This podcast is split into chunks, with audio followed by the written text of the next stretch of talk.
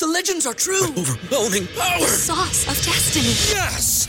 The most legendary sauce has arrived as McDonald's transforms into the anime world of WcDonald's. The greatest flavors unite in all new savory chili McDonald's sauce to make your 10-piece Wick Nuggets, fries, and Sprite ultra powerful. Unlock manga comics with every meal and sit down for a new anime short every week only at WcDonald's. Ba-da-ba-ba-ba, go! At participating in McDonald's for a limited time while supplies last. TNA is the best wrestling in the whole world. Oh shit! It's Vince Russo!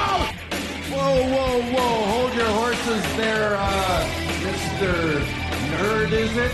That's it. You want lucha libras, whatever you call them, go to Japan. The wrestling fans are racist. Welcome, everybody, to You've Got to Be Kidding Me, episode number 9, covering February 2003 in TNA Wrestling.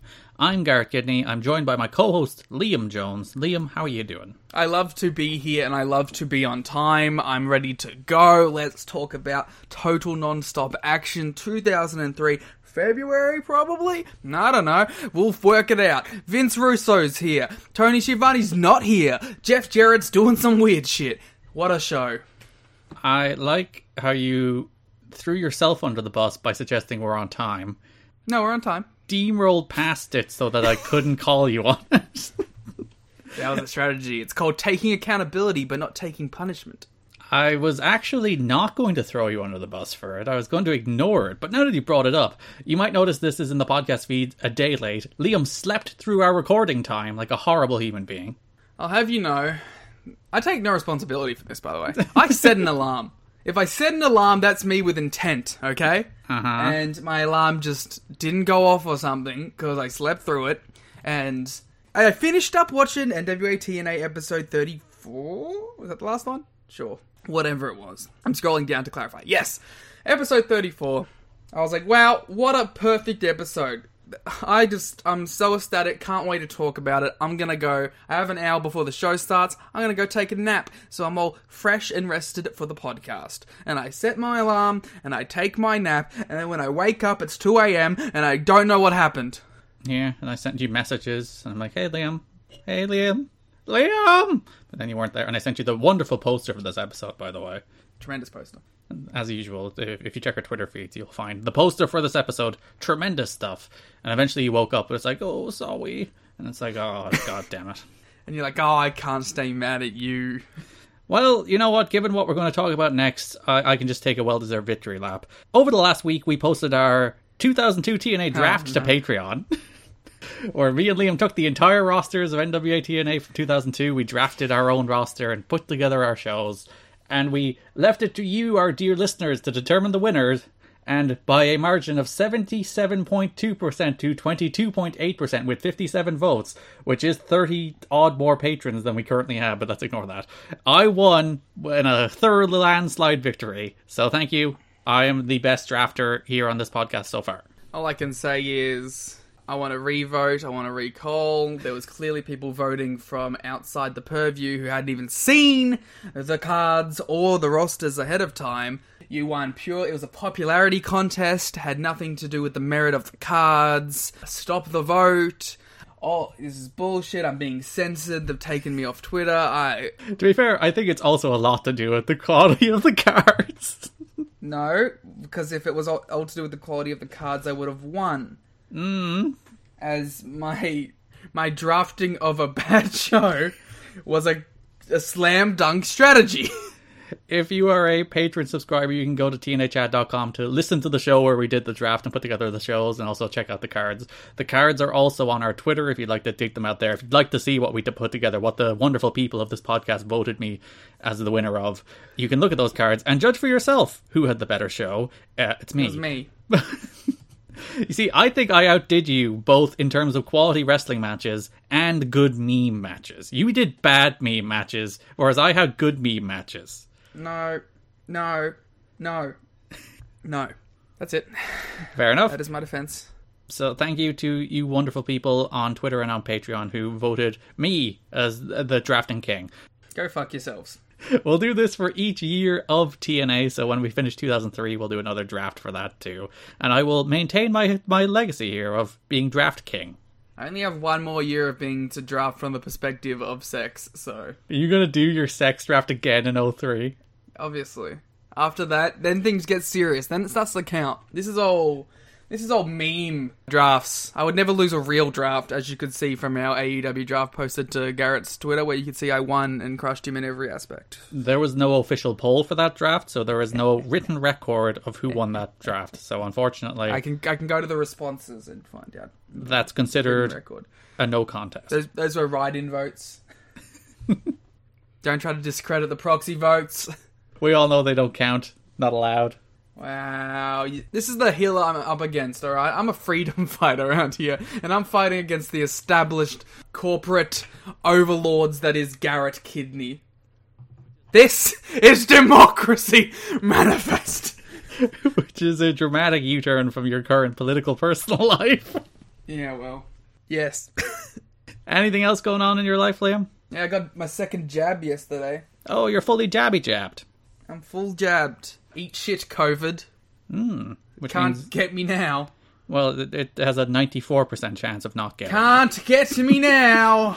And to be fair, if it does get you, you have considerably better health outcomes. Hmm, I'm gonna be one of those guys who like die from it, and then I'm gonna post a big thing on Facebook like, "Don't get the vaccine." I'm pretty sure if you die from it, you're not going to be able to post anything to No, I'm- Facebook. I'm, I'm go- I'll get someone else to post it for me. Doesn't matter. I will fight the mandates. your anti-vax rant will be your your in your will. Yeah, and I'll demand it be read on the podcast I will never read your axi- with what with with whatever stock I have in it. I'll sue. your family will sue your Yeah, descendants. my estate. My estate will come after you if you don't read my anti-vax sentiments on the podcast. Uh, Don't silence me. nah, go get jabbed though. well, we like to have fun around here, but like you know, don't die from the disease. don't die a horrible, entirely preventable death. Also, and, and like unless you're one of those people who just can't get the vaccine, and I feel I'm sorry, don't want to leave you out. Yeah, we're doing booster shots at this stage, and then there's still people who can't even get their like actual double jabs. But there's also just people who can't get the, the jab in general. So hmm. I feel bad for them. Like for health reasons. Which is all the more reason we should get it to protect them even further. Yeah, but you know. Oh, I don't want to be told by the government what to put in my body. It's like a sentiment I agree with, I guess, but like not under the circumstances you kind of have to weigh, you know, the greater good against it. That's the thing. It's like that argument is being entirely weaponized in bad faith for by people who are anti-science. Yeah. Like people who are against AEW. If you're an anti if you don't like AEW, you're an anti-vaxxer. Honestly, if you look at the people who jump in my mentions, they're nearly always like not nearly always, but the majority of the people who get really No, it's a mad. one to one, one hundred percent cross rate. So just think about that next time you post your "Oh, Tony Khan should worry about his own company" tweet. That I'll be reading it as "Oh, don't go get jabbed. There's little microbes in there that'll rot into your brain and turn you into a Democrat." But like, yeah, it is my favorite little game when someone says something really dumb in my mentions. I'm like, I'm gonna click through to your. Oh, yep, there you go. There's like anti-vaxxer. there's like some transphobic, homophobic, racist shit in their like first three tweets, and it's like, yep, that adds up. For all three of their followers. Yeah, they're just shouting into the void at all these people, ruining their lives by trying to help people. You know what I don't get about anti vaxxers? Well, I don't get a lot of things about anti vaxxers. But, like, literal billions of these vaccines have been administered at this stage. Like, billions. It's probably, I don't have the numbers on this, but it is probably the most distributed vaccine in the history of mankind. I'd say more than likely, in terms of, like, not percentage numbers applied to the population, but in terms of like you know actual raw numbers of vaccines put in arms, and they're still like, oh, it hasn't been tested, it's not safe. It's like, I'm fine, you're fine, my entire family is fine. What are you waiting for? Six point two three billion. There's so many people being administered vaccines, and you're still like, I don't know, I think it might not be safe. 27.8 million doses a day. they're not telling you how unsafe this is. It's like, buddy, I've had them in my arm circulating through my body for like three months now. You're gonna look a right fool when my arm falls off tomorrow. I will. Or when you are one of the statistically very unlucky people who do in fact die of COVID after getting two vaccinations. My um doctor was like, "All right, so it's because it's your second vaccine, we have to have a chat about possible side effects." And you're like, "All right, this is stage one. You can get a little red. Stage two is that you'll experience flu-like symptoms, or stage three is that you know you may feel some tightness in your chest or heart racing. It is not a blood clot. You will not die." and I was like, "Okay, but what if it?" No, she's like, "No, it's not." and I was like, "All right, I'll take your word on it." It's literally, literally billions. And like, it's never the thing they say it is. Like, never, ever, ever is it the thing they say it is. It's not that it's not tested. Because once people are like, oh, oh, it's like, oh, it's not approved by the FDA. It's like, well, when the FDA approved it, what are you giving out about now? They'll find something else. They always find something else. Yeah, well, it's it's the FDA, you know. It's not approved by another body that exists out there, I'm sure. And we'll approve it eventually, and then they'll be like, well, because they always move the goalposts. Because it's never about the thing that they think it's about. It's about just being anti science and anti the people telling you to get it. It's about being special. I want to be counterculture. I want mm-hmm. to be and rebel against the system and the norm. Oh god, yeah, I saw an Austin Aries headline. I don't know why I read it, but it's like pro wrestler is, is aghast at people in the world, and I read it's like it's like Austin Aries being like people are such sheep, bloody blah. It's like oh, you just want to think you're so smart. It's like once you accept in the world that you are not very smart, like there are more things that I don't know about than I do know about, and I will die that way because there are so many things in the world, and I accept that. I'm okay with being ignorant and stupid about many things. I know about most things, but I get your point. But there are many people in the world who are not ignorant and stupid about those things, and I'm like, I will defer to them because I will never have their level of expertise. Ever. No matter how much reading of Facebook I do, no matter how many stupid YouTube recommendations show up in my feed, I will never be as smart as those people about these things. I'm okay with that. And some people just can't accept that because they have to be the smartest person in the room at all times. See, that's how I feel when um, I make a wrestling take and people question me. I'm like, do you not understand that I am the smartest person about this? Why are you trying to come at me? I I have I have a doctorate in this essentially at this point. Why why are you even questioning the things I say? Is it a doctorate in thugonomics? It's a doctorate in New Japan from 2013 to 2017. As opposed to a doctorate in WrestleNomics. That's Brandon Thurston. We can o- we, all of us can only aspire to be that level. All right, we'll talk about some TNA. I guess. We are talking about February 2003, a quiet enough month on the news front, and it's not as even bombastic in terms of like the TV. Like, sex is just a part of the show now. It's a, a baked in, accepted part of pretty much everything that happens on this telecast. And I guess that's a thing I've just come to terms with. I don't think it's been horrible, to be fair. It's a consistent storyline, which is nice. Um, if there were better wrestlers in the group, I feel like I'd like it a lot more. But, you know, good with the bad. At least there is a consistent story. Yeah, I have two broad problems with sex. I think it involves far too much of the show. Like, far too many of the angles, far too many of the matches that happen on the show revolve around sex. And to your point that you just made, the talent involved are on average really, really bad. Because, like, this is a month that does not have Christopher Daniels. Daniels not here. It's a month that does not have Skipper. Skipper was actually there for the last show of the month, but Low Ki and Daniels weren't. So Skipper only worked an explosion match. Low Ki is only here for two shows. I thought he was there for the three weeks, but he wasn't there for the last one. Yeah, because he did the Corino match and then the tag team match with Raven against Sandman and Corino. But he's there, but he's not even doing good matches. So, like, the good members of Triple X aren't there or aren't doing interesting things. So you just get, again, more Gilberti, more Sanders, more Flair, more of these bad average wrestlers that you don't want to see. I want to officially um, announce that I'm no longer including Sanders in that list. Oh, because he's good? Or. Yeah, he, he's he, he he's not good, but he's better than Gilberti and Flair. So I don't want to lower him to those standards. Yeah, to be fair to Sanders, like 90% of his matches will be like boring headlocks, arm bars, you know, kick punch, kick punch, atomic drop. But then he'll do a springboard moonsault and you're like, oh yeah, Yeah. okay, okay. The lowest ranking member is Flair, mm. and then it's Gilberti, and then it's Sanders. But like, you know, like Sanders might be above the Harris brothers. I don't know. There's, I, I don't want to include him in the bottom tier anymore. He's graduated to D. So clearly, it's been a very big month for Mike Sanders. Yeah. He's no longer among the worst at sex. yeah. He's now like a D tier sex guy. Yeah. Oh yeah, BG's below all these people too, by the way. Oh yeah, hundred percent. Yeah, so Sanders is probably above BG's, so he's at least fourth worst. The only, the only thing that BG has for him is like relative star power. Which even then he weaponizes that in ways that are thoroughly uninteresting. Mm.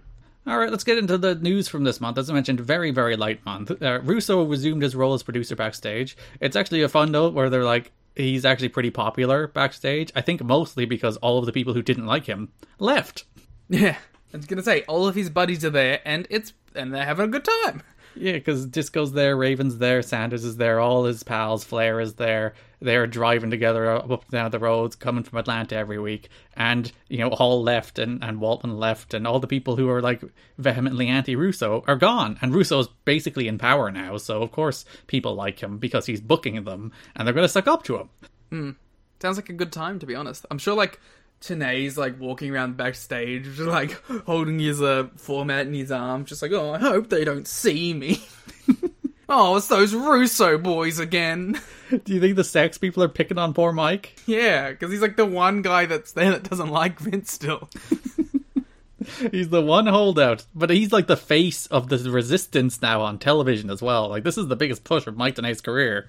There's there's there's a point of like you know, security in that he's the face of it on television, but backstage he isn't. I just imagine him walking around like the concession stand and Mike Sanders and, and Gilberti walk up to him like, "Hey, Mike, where you going?" And then they start pushing him into each other. I'm like, "Ah, oh, Mike," and he's like, "Oh, stop it, Russo boys." I don't know. Based on how much Mike Tenay thoroughly owns all of Vince Russo's boys on television, I think they're probably scared of him. It's like, oh, please, oh, please. They're please. like, oh no, Mike, the professor's here, run, boys. He's like um the teacher. Yeah. Like they'll be picking on, I don't know, Amazing Red in backstage, and then Mike Tenay will walk past and look, oh, we gotta scram. Yeah, they're like, oh no, when your size has ever drew anything, and then Mike Tenay pops up from behind a couch, being like, well, actually, Rey Mysterio in Mexico. Oh, we don't want your facts here, Mike.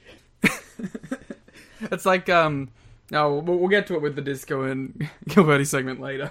Follow up on Schiavone, there was a, a, nice note at least that, by all accounts, even though they played up all their tension on air, Schiavone and Tenay had a nice talk backstage and went through all their grievances together and had a nice clear the air meeting last month. Oh, that's nice.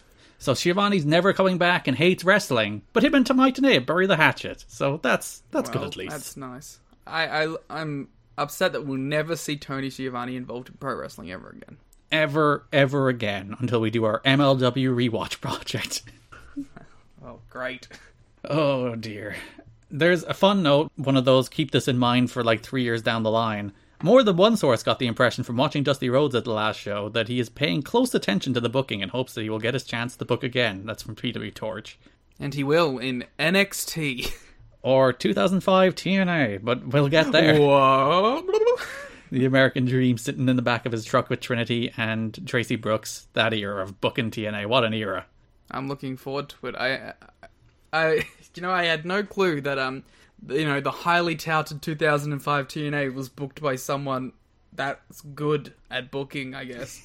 well, he only does half of it, to be fair, but yes. Alright, I'm looking forward to it. Do you recognize the indie wrestler Rob Eckos, Liam? I believe that is, in fact, uh, TNA legend, former X Division champion, former TNA Tag Team champion, Rob E. Indeed, one of those again. Keep this in mind for seven years down the line. Indie wrestler Rob Eckos turned some heads during a recent tryout, according to PW Torch. It's like astounding to think that like Robbie E is a guy who has been wrestling since like 2002. The Rob Stone brand. You know what's even more astounding? Mm. The dude has been on television for over a decade now. At like the, I don't know, like, and there's such a weird like level of push too. Like he's just he's just always been around. He's just a guy who has constantly been on one of the relatively well watched TV shows since the year 2010. Yeah, fair play to him. It's like more people have watched Robbie E on US national television than Kenny Omega. and will continue to forever. Probably, unless AEW do like 2011 TNA numbers. One day. It's one of those wild things when you when you just think about that. It's like there's just people who will watch wrestling on television who'll be like, "Oh yeah, that Robbie E guy."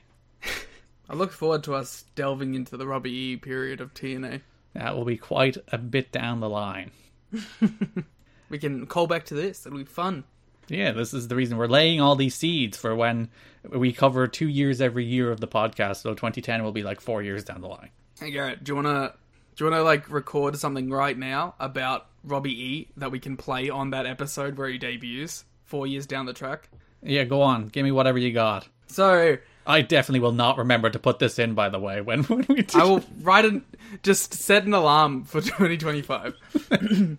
well, Garrett, look, we're in 2025. Whoa! Wow, so much has changed.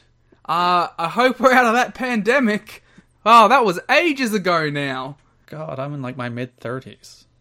Well, no, I'm almost in my mid. I'm almost in my early thirties. Oh God, let's not think about that. Let's think about how uh, Roman Reigns just jumped to AEW. That shit was crazy, huh? Whoa! Wow, New Japan's back in favor with everyone. Due to the Shota Umino push. Wow, that really worked out, huh? Uh huh. Oh, shame about Noah dying again. They have been folded into DDT, Oh, shame about DDT being folded into Big Japan. and then WWE bought Big Japan, and oh no, NXT Japan is back. Oh, but don't worry. It, uh, we just found out that WWE is foreclosing forever in 2025. Other than NXT UK, which will continue to operate independently for reasons beyond comprehension. Triple H bought it out, I guess. He's sitting in his warehouse in Enfield with frickin' Gallus. Garrett, Garrett, but uh, don't worry about all that. All the people listening obviously know that. We're here to talk about Robbie E, who's debuting. Whoa. cool. He, he's doing a Jersey Shore thing. I hope it's cool. We're ghosts now, I guess. Oh, yeah, back in 2003, they were looking at him. Isn't that funny how seven years later, he's now debuting? Hilarious. Alright, uh, back to 2021 now. Bye! Goodbye, ghost of Robbie E. Future. You're, you're also coming with me. Come back. Oh, hi. Alright, look, now we're back in 2021. Should we do the whole same thing for Rob Terry? yes. Whoa. Uh, when did Rob Terry debut? When did the Freak debut? He debuted in like 09 with the British invasion. Oh, we're already covering that. So BG James and the entire Armstrong family, frankly, had a bit, a bit of a falling out with TNA this month. Bob Armstrong requested a $50 pay rise from 300 bucks per show to 350 and he was declined, so the entire Armstrong family walked out, including BG and Scott. And they never came back. It's very unfortunate that they did, they did come back, but if you do notice that uh, BG James isn't on the second two shows of this month, that is why. By all accounts, he's also not happy with his push because he's beat by Zach Gowen in this month as well. as a guy who came in as like an NWA title contender, and all of a sudden he's demoted to being just a job guy for sex. I don't know. Maybe he should try being a compelling force on the program then. And again, we are reaching the stage where in March 2003 is when Head of State featuring NWA World Champion BG James came out. So, My God. As we record this on the anniversary of Chris Rock indeed, appearance, his quote made iconic by the You've Got to Be Kidding Me intro. TNA is the best wrestling in the planet. The To be fair, when it was posted to the Impact account today, first thing somebody did was tag our Twitter account, so we're clearly over. We're, we're big league now. We're just people who are tagged in mentions. That's the dream, isn't it? It's when you know you've made it. I need to know what they think of this. Hmm. Yeah. So we're gonna be like, oh, stop snitch tagging TNA History Pod every time something TNA happens. There is a, a fun irony to them both replying to the Impact account and then tagging the, the TNA History Pod account, both of which I will see. So yeah, the, the Armstrong family has had a falling out because BG didn't get a bunch of money. because Bob didn't get all the money. And like to be fair, BG by all accounts took a pay cut during like the bad days, the real bad days, from like two grand per show to a grand per show. So I think maybe the indignity of not giving his father an extra fifty bucks a show was like, all right, you know what, we're gonna back dad over this one. Yeah, fair enough. There's a lot more TNA in Australia news, Liam. Oh, g'day! Dung, dung, dung, dung, dung. This is that's not Australian. I was trying to do the thing that we have. Well, I, I don't have any instruments to do Australian noises. You don't carry a didgeridoo with you at all times. Mm. I, as an Irishman, I carry a bodhrán with me at all times. It's it's just our, our law. Just like I have a shillelagh with me that I can hit people with, like David Finlay. I do have a blade next to me. That is very Australian. And do you have a butcher next to you? the motherfucking butcher? No. Oh, very disappointing. I only have the blade. So the first show that aired on January 22nd did between 3,000 and 4,000 buys according to the Wrestling Observer, which seems pretty good. Yeah. As I told you it was that Australian themed show. They've also struck a bunch of TV deals, including on Fox 8. Do you know Fox 8? Yeah! Fox 8 was was my favorite channel growing up. It showed The Simpsons, it showed Family Guy, it showed American Dad, it showed WWE Raw, WWE SmackDown, WWE Superstars, WWE NXT, WWE Main Event, and of course TNA Impact. So this is the beginning of the TNA relationship, where they'll have a weekly show starting at 8 p.m. on Saturday nights, where they are going to be showing the pay-per-views from the beginning. So they're going to go back to the June shows. That's cool. So yeah, it's still doing pretty okay in Australia. The ethos of every wrestling company. A note I included just due to the combination of names. Jeff Jarrett and Jeremy Borash attended the Mike Tyson fight in Memphis on February 22nd. They were seated in the fourth row in the same area as rapper Jay Z and could be seen in the hard camera shots. Wow, they should have pitched for Hov to come over to the NWA TNA. And do the entrance music. Yeah. Jay Z just doing all of the TNA theme songs. That would have been sick. So he he fought Clifford Etienne. Then he won uh, TKO. Yeah. One for the good guys. The first round of 10, 49 seconds. yes, good guys. It's like, well done, Mike Tyson, for winning your fight in less than a minute. Killed him. The fight was called Back to Business. It was in the Pyramid in Memphis, which is, I guess, why they went because it's in Tennessee. This feels like a Triller Fight Club deal. It really does. this was after he lost to Lennox Lewis for like the last time, so this was like really declining Tyson. This was actually, this was actually the last win of his career. I don't know anything about boxing. Neither do I. But Mike Tyson's a big name. Allegedly. I know more about Jay Z. All elite wrestling star Mike Tyson. Jay Z's not an all elite wrestling star yet. Yet. Yet indeed. A fun note that made me think of something else. Russo, Sanders, Raven, and Gilberti, who travel from Atlanta to Nashville together every week, are trying to put together a show where they film their drives and brainstorm Wait a minute. We're talking about wrestling, trying to sell the tapes. So imagine the original being the elite is Raven, Sanders, Russo, and Gilberti. It's not even being lead, it's that WWE Network show that they do. Oh, uh, Ride Along? Is that the name of that? Yeah, it's Ride along. Or the Colt Cabana Wrestling Road Diaries. That was that the name of that documentary? Yep. Wrestling Road Diaries. So yeah, these guys clearly invented it, and everyone else stole Russo's idea as usual. I don't I don't think they invented it if it never saw the light of day. That's true. They never actually did it. but yeah, I would I would watch the hell out of that to be honest. Imagine all the cancelable things they would have said in those trips. Oh yeah, like so many, so many cancelable things. Oh dear. Oh, now I wish they made it. Mm. So I guess if you just watch TNA TV, that's basically what it is anyway. Yeah, well. All of the dumb ideas they came up with on that trip spilling onto a television show. And like Russo's like, alright guys, I got this Klansman pitch for you. And they're all like, no, Russo, we can't do it. This is the fourth trip in a row you pitched this.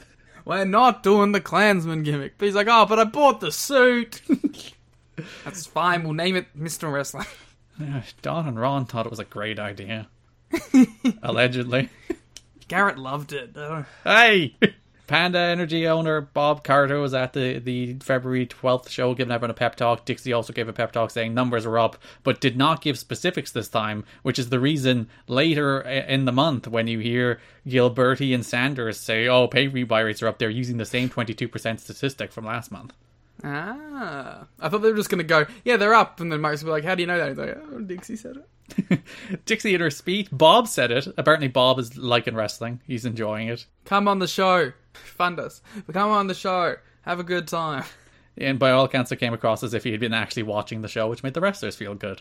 That's nice. It's nice to have a boss that likes the thing you're doing. Mm. as opposed to a boss that actively hates the genre of entertainment you operate in. Yeah. And like resents being a part of it mm. with every fiber of his being. It's amazing how one of those things feels much better than the other. Yeah. All right, as I said, not much in the term in terms of news this month. That's about it. Nothing bombastic. Nothing salacious. I think, like, realistically, this is going to be the case where I think a lot of the rest of the Asylum years, where it's like it's really pretty stable for the most part. Clearly the impact zone is where things go downhill. Well, it's where things again start going down, and you know there's shifts in booking, and you know the, there's big firsts where they get on TV and they get on Spike and they get on pay per view, and there's a bunch of stuff like that. Whereas I think for the next like year and a bit, it's going to be a lot of like ah, there are small some small notes this month, but the company didn't really go out of business. There's no like big shift in the tone of the company. It's going to feel pretty stable for a while. Boo! Why are we even watching? Let's just skip to 04. I want drama. I want people being ousted as Booker. I want the company potentially going under at any given moment. Don't worry, we'll get there. Many times. Which brings us to broad topics for the monthly. I'm shock of all shock. Guess what we're starting with? Sex sells. But who's buying? Russo and sex for the month. A lot of Russo and sex. As I mentioned, nearly every story runs some way through Russo and sex. The big thing is Russo is now feuding with Jeff Jarrett in full. It's not like a weird side part of the Vince Russo and sex stuff. Like this month is defined by Sex's feud with Jeff Jarrett. Yeah, uh, he's Russo loves Jarrett, but uh, he wants him to join sex. Uh, Jarrett joins sex? Question mark. It's a swerve. It's a hell of a month for the the Russo Jarrett family dynamic. Mm, we'll get to that when we get to the end of the Russo and Jarrett sex stuff for the month. But we opened with the strangest segment that I thought was just so thoroughly lame, which was sex dressed in like military attire. They were like commandos, troops with their face painted, wearing camouflage pants. And the whole thing was like they were wearing like balaclavas and we weren't meant to know who they were, but they were obviously sex. It's a look that I'm sure the Harris brothers were intimately familiar with wearing. Mm-hmm. Allegedly. The problem is, right, is that like none of these guys are tough. tough. so it's like sex works when it's a bunch of goofs doing goofy shit and like beating up one guy, but when they're all like serious militia storming the asylum, it's like, all right, I can't take any of this seriously. Yeah, this feels like exactly what it is, which is a bunch of goofball nerds dressing up like military tough guys and trying to be cool and thoroughly failing. Yeah, it's not. I don't know. It's not believable, which I guess is the Russo and like idea. It doesn't need to be. I guess it just needs to be shocking and Though to be fair, like Russo's big thing is like realism that you buy into it. it's not realism within the the context of the physicality. It's realism in the backstage and the salacious news and the using personal relationships. It's not like he's not like he's pitching for shoot fights out there. Mm, Yet. Yeah, one day, hopefully. So Sex kidnapped Jeff Jarrett and tried to reprogram him. Yes, uh, they what was it? What were they calling it? They had to update his character. Yes, because Glenn Gilberti is the, the director of character development with Sex. So Vince Russo stands in the stands in his military garb, s- telling Glenn Gilberti that he wants Jeff Jarrett thinking about boobs. He wants him doing "You People" promos. He wants him cursing. He wants a full character reboot for Jeff Jarrett. He wants him thinking about tits and ass. Yeah. It is funny how like sex do mostly get heat, they mostly get booed until Vince Russo does that. He mentions tits and ass, and everyone's like, "Oh yeah." Oh, we like that. So they they beat him up. Like even the freaking reveal for this entire angle, where like the sh- the show ends with sex all running out. They all like beat the hell out of all the baby faces, standing tall, acting like cool guys in a really like lame, boring beatdown. Probably most notable for something that happened off uh, off screen, which was Brian Lee fell on a stage director and knocked them out. Oh no. So there was a ban on wrestlers brawling around the announce table because of that, and a lot of people were mad that Vince Russo, in particular, was very fond of going around the announce table. And one of the stage directors got knocked out, so they're like, "Stop it!" Yeah. Lucky that this was 2003 and not 2021, where they would have got their ass suit out of them. Probably could have happened in 2003 as well. To be fair, Yeah. But, uh, you know, I think we would definitely be talking about you know a case of oh is this company going to get shut down again? Had it happened later on. So yeah, the show ended. Sex doing that big beatdown. One of the members came out. Everyone thought it was Glenn Gilberti. Glenn Gilberti walks out naked with uh, Dick um, out. a comically stuffed underwear. I don't know. I thought that. I think that's real. That's a shoot That's a shoot penis as opposed to a worked penis. worked penis. Yes. Mm. I'm sure there's a lot of worked penis in sex, and I mean that on every sense. Yeah, it's the psychology of sex. Yeah. But Jarrett then reveals himself to be one of the members of the Goon Squad, and like he does, he punches like three guys and they go off the air. And like, really, they did like a six minute beatdown for that really lame reveal. It was very, you know, terrible attitude era mm-hmm. angle where like the rips the mask off and starts going to town, and it's like, all right, it's not exactly interesting, is it?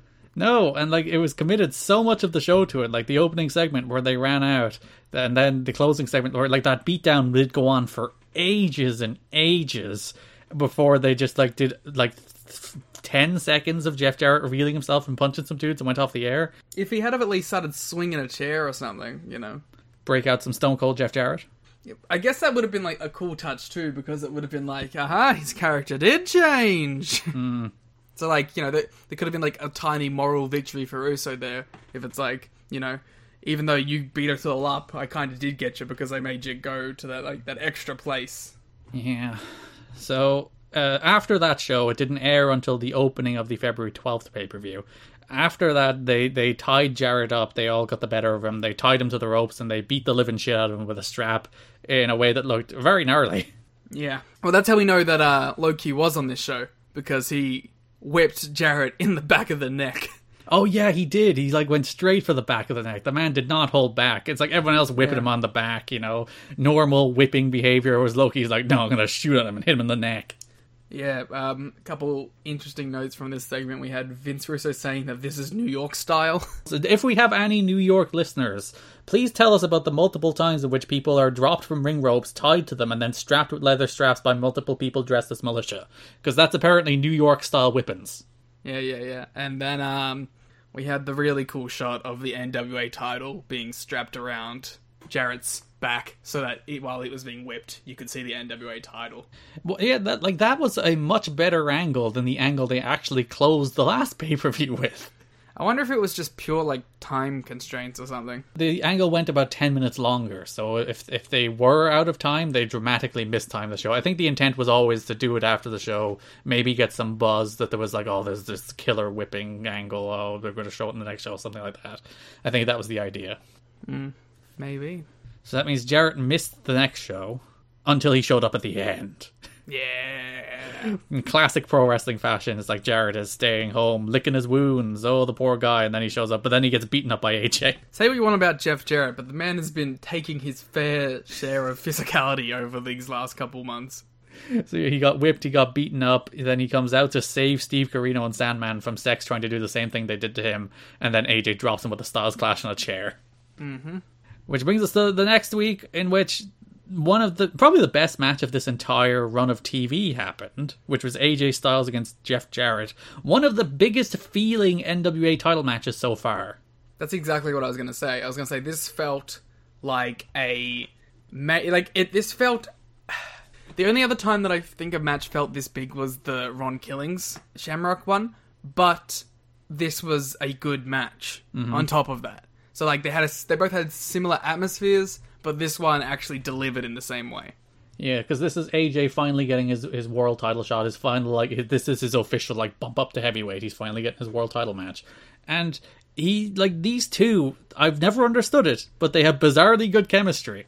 Well, I think what it is, and you can see it here 100%, is when Jarrett's in there with Styles, he wants to work up to Styles' speed and level. He doesn't want to bring Styles down. So I, it's it's really interesting watch because it's Jarrett going at like 100 miles an hour, trying to keep up with Styles, not doing the, the story of like you know the the old Southern style, like clipping the the young high flyer and slowing down the match. Like it's just go go go, and I think it kind of rocks. Yeah, and AJ bumps like a madman. There's a, a bump in this match where like Jarrett just shoves him up in the air and AJ just comes down on the knee. And mm. it looks so good. You know, just aesthetically too. This month, AJ looks like the most AJ Styles he's been, mm. with his like cool green DX Styles gear and the purple gear at the end of the month. And um, I also thought really interesting note about that shirt is like it's not a TNA shirt. Yeah. it's like an AAW shirt Oh. because there's a there's a big old AAW logo on the back of it. I can't imagine they were best pleased about him wearing non TNA merch on a TNA show. I guess I I just I, yeah I noticed that I was like I was looking for a TNA. logo. There's no TNA logo on this, and it was like some sort of AAW logo. Is this match the birth of like the Jeff Jarrett formula? It's definitely the most modern Jeff Jarrett's felt.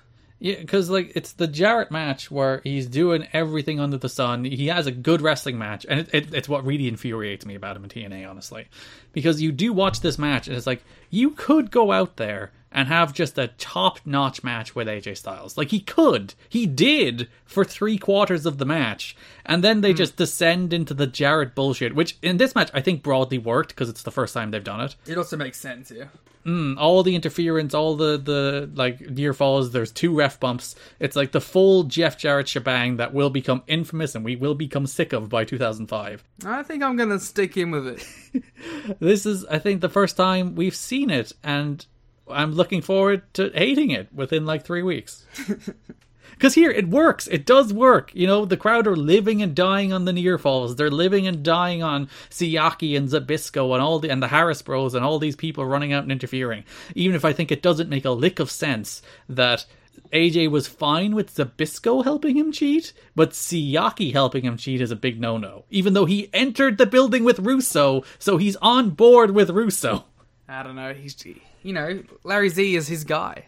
You know I think he's expected for his guy, but you know keep those those like he said he doesn't agree with the ethos of Sports Entertainment Extreme. But he yeah, he entered the building with Russo. That's the whole thing. You know I honestly thought the whole swerve of that was going to be just just that AJ needed a lift. Mm. he, it's just, like, he just couldn't get a lift to the building. oh, my car broke down and Vince was nearby. Yeah. I also think if you think about the main event for a bit, it kind of buries AJ because like Jeff Jarrett kicks out of everything in this match. Yeah, I don't know. I feel like I feel like AJ might be able to overcome it in the long run. Hmm, perhaps. Or get over in spite of it. Hmm. Rather than overcome it, really. Well, isn't that what you want? Organic. The Bryan Danielson. yeah. See, and like this, easily the best match of the month, the Styles and Jarrett match. Again, probably the best world title match in the history of the company. I think usurping the Killings and Jarrett matches for that. Yeah, hundred percent. Yeah, check it out. And like the, a great crowd by all accounts, like thirteen hundred. It was the sellout for the last two shows of this month. So I'd imagine the idea of this Russo again, people being like, "Oh, the sports entertainment." It's like, "Oh, you gave them a good main event and people showed up." Oh, shocker! Even though it was papered as usual. There's even a thing next month we'll talk about about them like being like, "Should we be giving away so many free tickets?" but we'll talk about that next month. Imagine like you know buying tickets and then seeing everyone else just like walk in. You're like, what? I think that's the thing they talk about next month. It's like if we keep giving people tickets, nobody is going to want to pay for tickets. Hmm. But hey, it, it creates contributes a good atmosphere here when they're it's full and packed and the people are interested. yeah, the asylum is is really cool when it's actually full. And when it's actually like enthusiastic, because for lots of these shows, it's not. So when it's enthusiastic, it's quite fun. But you can't blame them. So then the last show of the month, NWA TNA pay per view number 34, February 26th, is built around the ultimate of shoot interviews, Liam. I love all of the stories about this. So the last show went off the air with Jarrett uh, Russo going to Jarrett's house to have a chat with Jeff's wife Jill and his kids. So that's the big cliffhanger that Russo left the building that night. He's not going to be there for the Jarrett Styles match. And shock, uh, like surprisingly, he wasn't there. It wasn't the pro wrestling thing where he said he's not going to be there and then he showed up. He wasn't there. He was going to Jeff's house. So then the the February 26th show is built around Jeff Jarrett joining sex. Russo has convinced him. He, he- Russo tells us that Jeff Jarrett has seen the light. He has finally joined sex, and we're going to re- he's going to reveal why in the main event segment with a big welcome home Jeff banner, and then they play a tape where it's Vince Russo's kids, Will and I believe BJ is the name of his other son. They cut a promo about how bad a father Vince Russo is his shoot children are put on the screen. Like uh, his his oldest son, I think seems seems like 15, 16. The younger one seems like 8, 9, 10 ish. The older one's a work of. That's the thing. Like the older, it's a good promo. Fair play to him. He, he, the the apple didn't fall far from the tree. He's a good promo, like his dad. Where like he cuts this promo about how Vince was never around. He moved them from Connecticut to Atlanta when he went to work for WCW, and then all of his friends and stuff were left behind in Connecticut. And they'd go see movies as a family, but Russo would get a phone call and leave, and he'd miss the whole movie. And he was like, "Dad, I love you, but you're not around for this family." I have very conflicted feelings about this because if you think about it, I think it's pretty effective, but I'm also like, Yeah. what's the point of this? I think well, it's just to further the whole like Jarrett Russo stuff. But um, I I think it's it's it, uh, it's interesting. I think it's pretty compelling. I also think that the live crowd did not give a single fuck or nor shit about it. Oh yeah, the worst part is when they cut back to Russo live before Russo does this promo about how his kids suck. The the crowd are actually chanting boring, and you can hear them chanting boring underneath Will Russo's promo, which is a shame. Again, a good promo. A very great line in the Wrestling Observer from Dave. There's two very good sassy lines in the Wrestling Observer from Dave this month. But this one, Russo's son did a uh, taped promo similar to the David Flair deal, saying his father was never home, except Will delivered a good promo. Yeah, and you know, as we want to say too, just further biting off of Brian Lawler's gimmick. Yeah, there's a, there's a lot of Brian Lawler characters on the show. A lot of sons giving out about their fathers. Yeah, I'm sure we'll get to that. I'm sure. It happens multiple times this month. Never mind every other month. It also is ends with a big angle too. So Involving Brian Lawler, which I'll again get to in a moment. Russo then responded to his kids, and he called his un- uh, kids ungrateful shits. And he was like, "I let one of them a freak. he did. He called his younger son a freak. And he was like, I let you stay up to watch Howard Stern. I went down and got you out of trouble when you were in trouble in school and I gave out to your principal. And it's like, all of the things he illustrated are like bad parenting. I think that's meant to be the bit though, isn't it? Probably. That's like, how dare you be ungrateful for my bad parenting? I let you host poker tournaments in the in the house after school. And of course, he ends it with the strongest line of, "Yeah, well, all right. When I get home, I am gonna go into your room and I'm gonna beat the shit out of you." He does, in fact, threaten child abuse here on national pay per view. I wonder, was there people who were like, because you know, famously, when Vince McMahon was blown up in his limo on Raw, Donald Trump called Titan Tower as being like, hey, is- did Vince just die on TV? That's a guy that was in charge of a country. Yeah, he was elected by the people to run a country. Great job, America. but I do wonder, was there people who watched this who's like, oh, Vince Russo has threatened to beat his children here on television. I better call Child Protective Services. No, it's 2003. No one cares. The the Trump one was 2007. Yeah, but like I'm saying, I no, I mean they may have thought it was legitimate. They didn't give a shit. No one cares for poor Vince Russo's kids. yeah, and everyone fucking punched their kids in the head in 2003. Hmm. I think it was just accepted part of the culture. Okay. Not saying it was right or wrong. I mean, it was, it was wrong, but you know, I don't know. I think you're saying that this is an acceptable behavior. This is an acceptable response for Vince Russo here toward his children, bearing their souls to him. hey Garrett, I'm gonna come to your house and I'm gonna beat the shit out of you like I've never done before. I think everybody who listens to this should call the police on it. Which one? the Irish police. Get them on the plane. Uh, so this segment does end with Jarrett coming out. He spears Russo before the new stable of David Flair, Brian Yes. Lawler, and Yes. Erik Watts show up. the amazing Fail Son stable of second generation stars nobody ever wanted to see have combined their forces to attack Jeff Jarrett, the second generation son, who I guess people kind of want to see. You, should have seen like the moment of realization when I was like, they're all second generation. Ah, Jarrett's second generation. Ah, we just had Vince Russo's kid on the fucking screen. I was like, wow. Actually, I think Jarrett might be third generation, but still, either way. Whatever, it doesn't matter. But like, yeah, I'm following the Russo kid stuff too. I was like, this is this is this is art. This is the closest we've gotten to art in this company. So we do have a recurring through line in TNA history of it's about people with daddy issues. Yeah. Jeff has daddy issues with Jerry, and he's picking sides with Russo, who has daddy issues with Will, who is picking taking sides with Jarrett, who was uh, feuding with Flair and Lawler and Watts, who all have daddy issues. Wow, what a story running through here, this TNA. This company's pretty hot. It's got Jarrett versus Watts, Lawler, and Flair. Oh, yeah, look at the, the names everybody wants to hear. It's like me booking Steamboat against Flair in my draft show. Yeah. Tricking the people. That's all you need to put on the marquee. You don't need to say it's David, you just need to say it's Flair.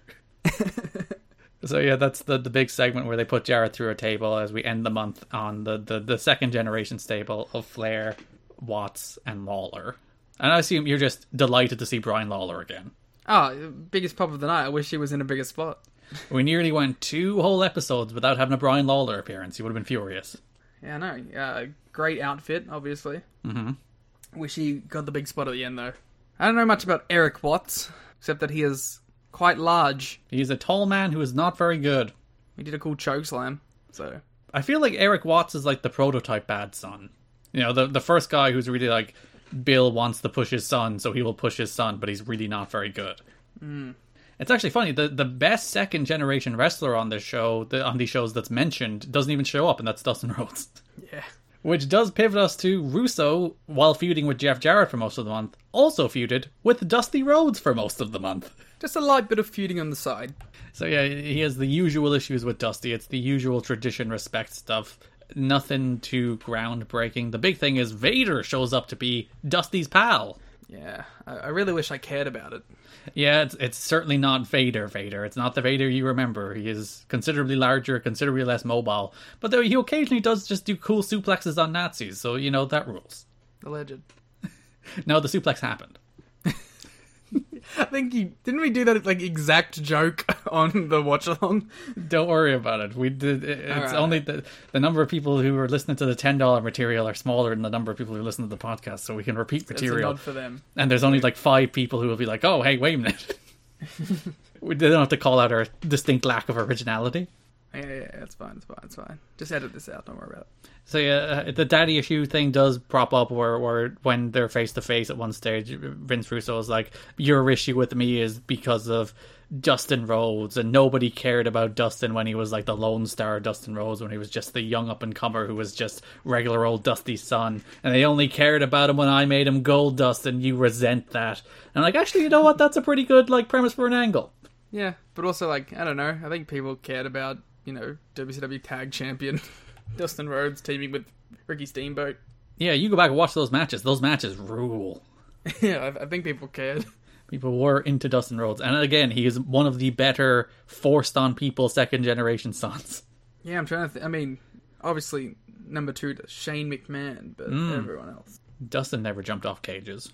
He's no Bron Breakker, but We do not respect that name on this podcast. he's no Tony D'Angelo. I wonder is Bron Breakker the son of fake Scott Steiner? Oh, your dude that you drafted. Yeah, Del Rios. I don't think he is. I wonder is he part of the family? We should we should examine the Scott Steiner lore to discover whether or not Del Rios fits in in the Bron Breakker chronology. You should have had um Del Rios dress up as Bron Breakker oh yeah, and they bring him back. They should bring back Del Rios. if he's around. What's Del Rios up to? Do you think? Yeah, what's he doing? He- He's out working. Because it's always fun to when we're like watching pay per views. I'll have the cage match open usually, and there's like just randos who it's like, oh, they're still wrestling, and they're like local wrestling company. It's like good for them. We checked out David Young, and it was like 2019 was his last match. He's still chipping away, Fair play. waiting to get that call for that one last run, the Diamonds in the Rough reunion. We're all waiting for. I know I am. So the the big thing that leads to a feud between Dusty and Vader and the Harris Bros, which leads to a very cool match, even if it's not a very good match. Which match is that? Vader and Dusty against the Harris Bros, Liam. Oh, yeah, I would definitely describe it as cool. It is.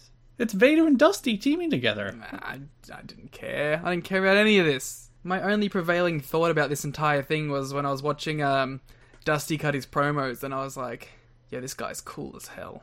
And then you don't care when he teams with the other cool guy to wrestle the Nazis, allegedly? Nah, not really. Even though, like, the crowd are super into it and it's super hot, and, like, the match isn't great, but it's carried by the fact that the crowd are like, hell yeah, it's Vader and Dusty. I mean, it's alright. I was just more. The whole time I was just watching it, and I was just going. You remember when he cut that promo about um, tradition and being in the, the hotel room and the NWA title was uh was peeking out the bag and that's when he's like that's when I knew wrestling was real like that moment. Mm-hmm. I was I really like I kind of went on like some innermost journey about that promo while watching this match and I was like man Dusty is just the coolest. He's like just a real wrestling desperado you know? Just this bad motherfucker traveling around the country winning titles wrestling in like sold out fucking arenas, going to dive bars up. This is what wrestling is. I just got, had this whole like flash of thought process, and I was like, damn, I should watch some Dusty Rhodes. Why? I only know Dusty as an old man. Uh, it's actually funny. I was going to say, in comparison to Curt Hennig, who did pass away this month, one of the shows opened with the 10 bell salute for Curt Hennig. But in comparison to his TNA work, which is entirely uninspired and not remotely a reflection of him as a performer at his peak, it's funny that you do watch Dusty here, and like he's not nearly the performer he was at his peak, but he's still the promo he was at his peak, and that still gets Yeah. you, gets you, gets you in the heart, gets you in the emotions, it gets you thinking about just how good this man is at professional wrestling.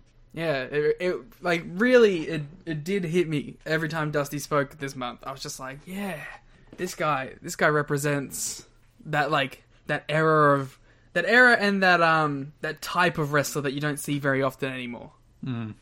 He's the ultimate defender of tradition for you. Yeah. They picked like the it. right guy.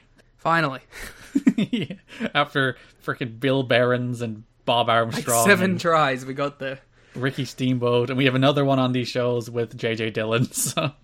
Yeah, but I also like JJ Dillon, so And Larry Z. Larry Z is good too, to be fair. Larry Z is like in perfect AEW form right here. It is like it's quite nice that there are people finally on these shows that can cut promos. Like Russo's a good promo for as much as the content of his promos can be terrible. You know, Dusty's a great promo. Larry Zbyszko's a great promo. Raven can be a good promo. Raven can have some days, but also is a good promo for the most part. Hmm, so there are people finally who can talk, and, and even when you like, like the Mike Tenay sit downs are very good. We'll get to the, the, some of the more notable ones this month in a minute, but like the, the, those are all very good. They're enti- entirely different kinds of promos in very different settings, but they all work for what they're trying to achieve as well. So there's there's good promos I think up and down all these shows. And considering, you know, 60% of these shows are fucking talking, it's nice to have some people that can talk. yeah, instead of people cutting very bad promos and AJ sniffing Goldylocks. Although I I am still like an unabashed fan of AJ cutting promos at this point. Even though Larry is literally cutting his promos for him.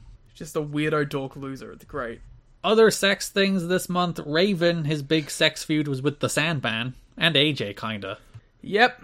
So we we begin the ECW influx into TNA. Raven is obviously the start of it. We also have Diamond and Swinger on these shows, and the big one this month is the Sandman, who has himself a whale of a time on these shows. He looks like he is having the most fun. Because he debuts on the pay per view number 32, February 12th, where he comes out. He saves JJ Dillon, who also debuted on these shows. Defender of tradition, the Sandman. It is very strange that the man who is probably most associated with debauchery in the history of wrestling, the Sandman, has decided to show up on the side of the NWA in tradition here. But that's the case, mostly because he doesn't like Raven. So he shows up, he's beating up Raven, he's drinking, he's smoking, he's hanging out in the crowd. When he's making his entrances, he's kissing women and he's guzzling beer with fans, and also smoking again. Even in his motion graphics, he's smoking and drinking. Listen, there's some things about that I don't necessarily approve of. You don't approve of Sandman's behavior with Lollipop? I just think have some standards, love. Like How dare you? the Sandman, come on. of all the people, the Sandman? I'm not angry. I'm just disappointed. Yeah, for context, when Sandman wrestles AJ Styles this month, which is a match you never thought would happen, Sandman and AJ. It's just those two people. When he wrestles AJ, he comes out, he's doing his entrance, he walks into Lollipop's cage, and to be uh, uh, in a note in PW Torch, Sandman kissing the TNA dancer, Lollipop, was scripted, and there are now plans for him to kiss additional women, even some in the crowd. Sandman was said to be happy with this idea, Oh, bet he fucking was. as he feels it will add a new layer to his character. Alright, okay, there's two aspects here, right? Obviously, you know, I think Lollipop should have higher standards for herself, but to be fair, she was into it. Fair mm-hmm. enough, fair play. Part two, yeah, I think does add an element to the Sandman's character, to be honest. I think it makes a dude who doesn't look very cool look very cool. So fuck it, go ahead, the Sandman. Make these women horny while you smoke your cigarettes and swill your beer and throw your fucking weapons. Um, while you smash that beer can off your head and then bleed, and then you kiss some women, and then you throw beer down people's throats. His entrances are a spectacle, to be fair. I, I love his rip-off uh, Enter Sandman theme. It's pretty great. Fucking get a shirt that fits, you fucking degenerate. That's about all I have to say about fucking Sandman. What the fuck's wrong with you? It's a TNA shirt. You couldn't get one that fit, There are probably a couple of them at the merch stand. and it had holes in it. You've been here a month. How do you have a shirt that has holes in it? That takes time. His entire first entrance involves various smoking, drinking, and probably falling over, so I'm not surprised the shirts immediately have holes in them. And like, it doesn't even fit him. You were very angry at the Sandman shirt. But, but yeah, because first he kissed Lollipop, and then I was like, it doesn't. It's, he looks like shit. He's just jealous. Like he doesn't look good here. Like the Sandman has times where he looks like ah, this is like this is the scumbag aura that you would go for. But like at this point, he just looks like someone's you know chain smoking auntie. Are you going to attack uh, Mike Sanders like this as well for shots at Lollipop? No, you defended Mike Slan- Sanders despite it. Mike, I was going to say Mike, Mike Sl- Slanders, Mike Slanders indeed. despite his slander of Lollipop on these shows. So Sleep with one eye open, gripping your pillow tight. Raven wrestles Sandman in a Falls Count Anywhere match. It's pretty okay. They come back the next week for Raven and Low Ki against Sandman and Steve Corino. It was pretty nothing. I don't know. My favorite part of that match is there's a moment where Low Ki goes for like a six one nine. He does the, the tiger feint kick. He swings back into the ring, and Sandman just grabs him with the Singapore cane and does a cane leg, a Russian leg Yeah. sweep. And like one, yeah, really cool spot, and two, just Sandman interacting with Low Ki. Oh, every time Sandman interacts with like an AJ Styles or a Low Ki, it's mind-boggling, but it's also super interesting. Mm. And like we said in the watch along too, um, I will take random plunder main event over boring three and a qu- quarter star main event NWA match every time. So like having the Sandman come out here and wrestle Raven in a plunder match and doing this plunder tag match, yeah, hundred percent will take over the alternative. Yep. Um, there was also a really fun part where Raven throws Sandman off a balcony and we just don't see it, and then the camera goes over the end and he just fell like six feet. mm. And you're just like, oh, And uh, I thoroughly respect that he just abandons all willingness to protect his body immediately in TNA. There was a moment in the the AJ Sandman match where Raven comes in and interferes to help AJ win, and AJ is setting up a second rope Styles Clash on Sandman. I'm like, this is a horrible idea. This should never have made it past this stage. And then he does it, and Sandman lands exclusively on his knee, and it sounds disgusting. Yeah. Fair play to him. I mean, yeah, he looks like he's having a great time, and that I can respect. I did. I actually I enjoyed the AJ Sandman match. I thought it was pretty good. I did too. I thought it was really fun. It's just a silly AJ Plunder match. And it's, again, like we said, it's just really cool to see these two people interact. And yeah, the, this uh, NWA TNA pay per view number thirty four. The entire premise here was that Jarrett and Russo and Styles are in a bit of a love triangle, where Yeah. yeah, Raven and Styles are jealous of the fact that the other is trying to get Russo's attention. So Russo books them in matches where Raven faces an X Division guy and Styles faces a hardcore guy. Styles faces Sandman. Raven faces Julio Dinero. Fun note about the Julio Dinero match. Raven was meant to face Jimmy Yang, but Jimmy Yang refused to sign a basic contract with the company. It was apparently it would give him a bit of a non compete, and he was like, "Hell no, I'm not signing a non compete just to do one match against Raven and get beaten." Yeah. Fair enough. And as it turns out, Julio Dinero was just there. They're Like, all right, Julio, you you do the match now. Well, so Russo just has booking power on the show now. He had to earn it like three weeks ago, but now he's like, yeah, alright, I'll make the matches. He does frame it to be fair as like, oh, if those NWA punks have any, you know, balls, they'll make these matches. So it's not like he makes the matches. He is like, those NWA guys will have to make the matches, and then they do. It's all, it's all fine, I guess. They should just like, well, also, to be fair, he, he has, he owns the contracts of half the roster at this point. I guess he could just leverage that to make any match he wants. So AJ beats Sandman, Dinero beats or loses to Raven. Imagine if yeah, De De Niro Niro debuts and beats Raven. and they're on a collision course for the love of Vince Russo. Aren't we all? Nah, aren't we all? Everyone on this show apparently is, because this was also the show where Jarrett was like, "I love Russo," so. And well, to be fair, Russo said he loved Jarrett first. So which is what set off Raven and AJ, where they're like, "Wait a minute! First of all, there's the two of us fighting for your love, and now GF too? yeah, because like Raven's like, I was supposed to be your ringer. I was supposed to be the ace here, man. And you've you've moved on from me to Jarrett, and now this little pipsqueak as well. So that's most of Raven and Sandman. We did, I think, we're most of the sex stuff down, other than there's a bunch of Disco and Sanders stuff this month. Would you like to talk about that in depth? Yeah, before we get into the Disco and Sanders stuff, I want to make note of one cool Raven promo in a in a month of not cool Raven promos. Oh, then I will talk about the Raven promo that's really bad. That's fair. Start with the good one. All right, yeah. Um, there was a really one that I thought was really cool. Um, I think it was on the episode where AJ and Sandman wrestled at the start, where um, Raven was outside with was it like um, Sandman must die uh, painted on his uh, stomach. And he cuts a promo about um, the ECW feud and brings up Laurie and Sandman's kid and how um, there was the one time in life where he was happy and then Sandman took his family back. And I thought that was a really nice, cool callback because they could have just, you know, ignored it and just gone, oh, these guys are feuds. But, like, this is a very personal feud beyond just, you know, it being Raven and Sandman who hate each other. So it was, it was a good callback to that. And, a, and it provides a good reason of, like, of course the Sandman would come and try and kill Raven in TNA because he has the opportunity to get to him in TNA. He wasn't going to track him down in WWE, but he can do it here. Yeah, and I think there's because there's a line there that we we're always giving out about how much WCW and WWF are talked about on the show, and like you could extend that to now they're talking about ECW too. but it does inform an actual feud happening on the show between actual people having wrestling matches. It's not hmm. just we're going to give out, we're going to have JJ Dillon and Vince Russo talk for 10 minutes about the death of WCW in a way that's not going to pay off in any way. JJ Dillon's just going to disappear. They're never going to wrestle. It's really just as a vehicle for 10 minutes of TV that has Vince Russo being utterly bored. And here it's like you know they're giving you the story of why these people hate each other why sandman is showing up to chase raven and giving you a reason to care about these two wrestling Yeah. It's like um when they do the interrogators segment with Sandman and they're like, Are you here for like Vince Russo or whatever? And he's like, ah, I don't really care about any of that. I'm here exclusively for Raven. yeah he's just a wild man who smokes drinks and hits raven with kendo sticks Yeah.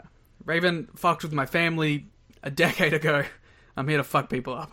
Hmm. Less than a decade.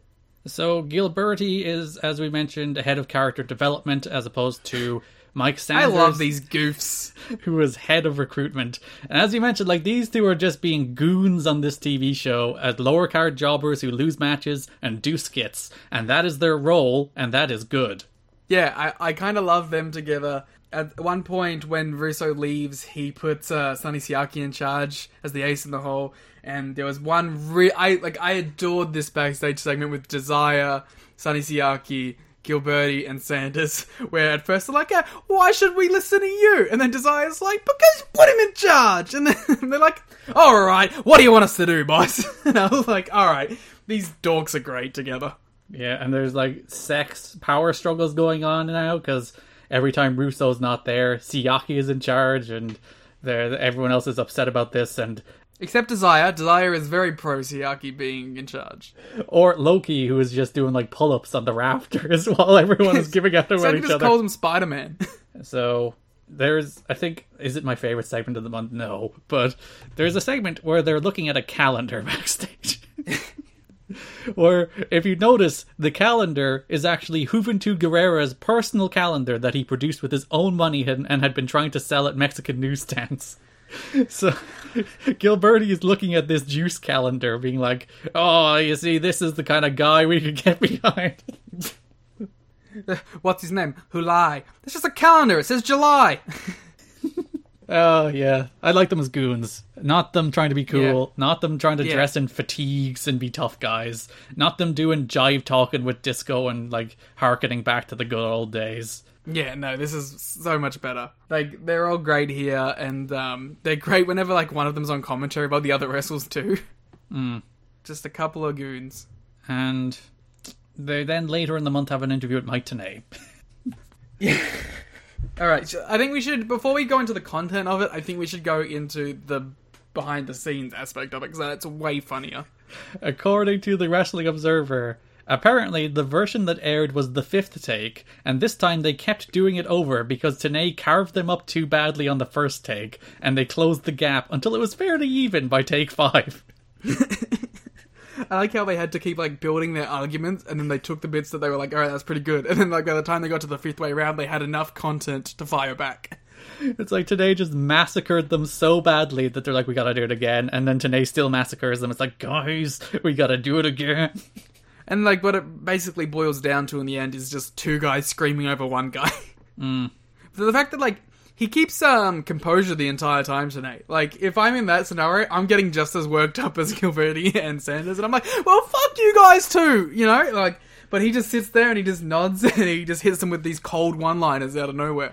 Yeah, because like Gilberti's, why have all these people abandoned wrestling over the last few years? And then Mike Tenay just coolly, you know what? Did you ever think it's because of this sports entertainment bullshit that so many people have abandoned wrestling over the last few years? And Gilberti's like, shut up. And Gilbert's like, yeah, you're in this wrestling bubble, you know? Everything you like is wrestling. And he's like, that's not true at all. And it's like, he's like, all right, shit, well, we got nothing for that. You know what? I understand that wrestling has to develop and move on, and that there is a balance between this sports entertainment and this pro wrestling. There is a middle ground between the two extremes. And then he's like, oh, I really wish we could see the first one. I also really want to see the first one of the Konnan interview as well. Yeah, we'll talk about that in a sec. I did hate the freaking disco line where he's like, "You guys had traditional wrestling." It's like, no, we didn't. No, there was never. There was one month. We had one month of a traditional wrestling show, Mm. and it was the best month. God, You were on most of the shows. you introduced the Dupp Cup. You were in that segment. You should know that we didn't have traditional wrestling. We never did, and if we did, it was a brief reprise from nonsense. We had the Dupps and freaking the Johnsons and Puppet, but Puppet was good. and the Are Bruce. you insinuating that that uh the Dupps weren't? Well, to be fair, they were too. Except, you know, the, the, Dupps did jump the shark for the second Dupp Cup match. The first one's a masterpiece. Mm, mm, mm. In typical wrestling fashion, they went back to the well. Uh, the the other Mike Sanders Gilberti segment I think worth mentioning is we have the debut this month, debut and only appearance of Jonah from Tough Enough. Yeah. He debuts. Mike Tenay does a sit down interview with him. He talks about his experience on Tough Enough. Again, that Tenay backstage interviews format is probably best for a guy who's like green. He's not a great promo, but Tenay can carry him through it, and it works. And then they have a match where Mike Sanders begins the match by offering Jonah a place in sex. Oh yeah, but this. And he oh does so the same way he did with Sonny Siaki when he offered him Desire. I got a woman for you, eh? Yes, he has a, an unnamed woman who was brought in, as PW Torch mentions, specifically with the idea that she would bare her breasts. She is a stripper friend of Raven's. I bet, I bet Raven has a lot of stripper friends. Seems like that kind of guy. Uh, I love this bit from Dave Meltzer in The Observer. He worked with Sanders and lost when an unidentified pair of breasts teased escaping from a woman's shirt. There was no teasing. and Jonah had to act like he had never seen a pair before, when it's common knowledge he had. How do you know, Dave? Yeah, what the fuck, Dave? Did you send a message to Jonah and go, "Hey, man, you seen some titties before?" Dave did his due diligence there. He, he you know, journalistic integrity. God, Dave. Also, yeah, I, I resent this teased escaping from a woman's shirt line when they escaped from this woman's shirt. Yep. Especially when, according to PW Torch, she was brought there with the express idea that she would show her boobs. Yeah, uh, she seemed. I don't know. I don't know if she enjoyed this experience or not. Yeah, I can't imagine she did. I, you commented that like she looked like she didn't want to be there, and then moments later she shows her boobs. So Ironically, that was the moment where she looked like she was having the most fun. So, mm, maybe she was building up the anticipation, storytelling. uh, my man Mike Sanders taking a shot at my girl lollipop didn't appreciate that uh, aspect of this, but hey. I uh, he, he, he said that this woman, I can't remember the exact verbiage, but is much better than Lollipop. Yeah, I believe he used some derogatory term toward Lollipop as well, which I'm sure upset you. it did thoroughly. Oh, and I I actually I wrote down the quote. Never mind. I Oh, was- great. It's it's actually not that bad. It's like she puts the Lollipop girl to shame. Yeah, yeah. Well, um, all Sanders has to do is just insult her taste in men. Clearly, God, we're still on sex. The last sex thing of the month. Maybe not even the last. We had the on-air debut of Tenacious Z, Zach Gowen. Yep. He defeated BG James in his debut. If you don't know, Tenacious D, Zach Allen would go on to wrestle on WWE television, have a, a notable feud with Vince McMahon. But Z lost his left leg at the age of eight to osteogenic sarcoma, bone cancer, which began in his thigh and could have spread to his vital organs had he kept his leg, so he needed his leg amputated. He said he originally he was originally inspired to become a wrestler when Hulk Hogan visited him in a hospital as part of a Make a Wish while going through his cancer treatment. He, he later he said he decided to actually become a wrestler to impress a girl. Yeah. In a quote with Mike Sempervive of the PW Torch, I remember when I was in high school and all day every day I would just think about wrestling. He joked he said he attempted to impress the girl, didn't work because girls for some reason aren't very impressed with pro wrestling. Fair enough. So his attempt to woo a woman by becoming a pro wrestler didn't work, but he was a pretty darn good pro wrestler. Fair play to him. Yeah. You know, that uh, McMahon feud is incredibly uh, memorable, probably for the wrong reasons, but, you know, it's uh, definitely a feud that uh, stood the test of time. It sure did. So, you know, fair play. Zach Allen is cool. Yeah, he beats BG in a, a good match. Crowd go nuts. He does like springboard moonsaults. He does like missile drop kicks. It's all really cool. The next month he or next week he comes back. He, him, Ron Killings, and Jorge Estrada defeat Sanders, Gilberti, and BG. And it is a, a fun note. They they were like super behind Sanders. They were lining up media. They were lining up like the USA Today and the Best Damn Sports Show to do features on him. On, uh, on Gowen, not Sanders, I assume. Oh, did I say Sanders? Yes, Gowen. WWE had no interest in Mike Sanders, so yes, they were lining up all this media for Zach Gowen, not Sanders, Yeah. and uh, WWE swooped in and signed him. So. Because TNA offered him a contract and he didn't like accept it, and they were like, "Oh no, why isn't he accepting it?" Turns out WWE had already offered him a contract. Well, which is like, you know, fair enough. Yeah, you can't begrudge this dude going to WWE over TNA at this point, and especially you can't begrudge this dude anything. Yeah, do whatever you got to do, man. Make your money. And again, like we said, you know, it's very, you know, controversial angle and storyline with Vince, but uh, legitimately a storyline that has stood the test of time. and it's the thing people will remember. Yeah, so fair enough. He made his um imprint in the business. And also, Brock Lesnar killing him was pretty fun.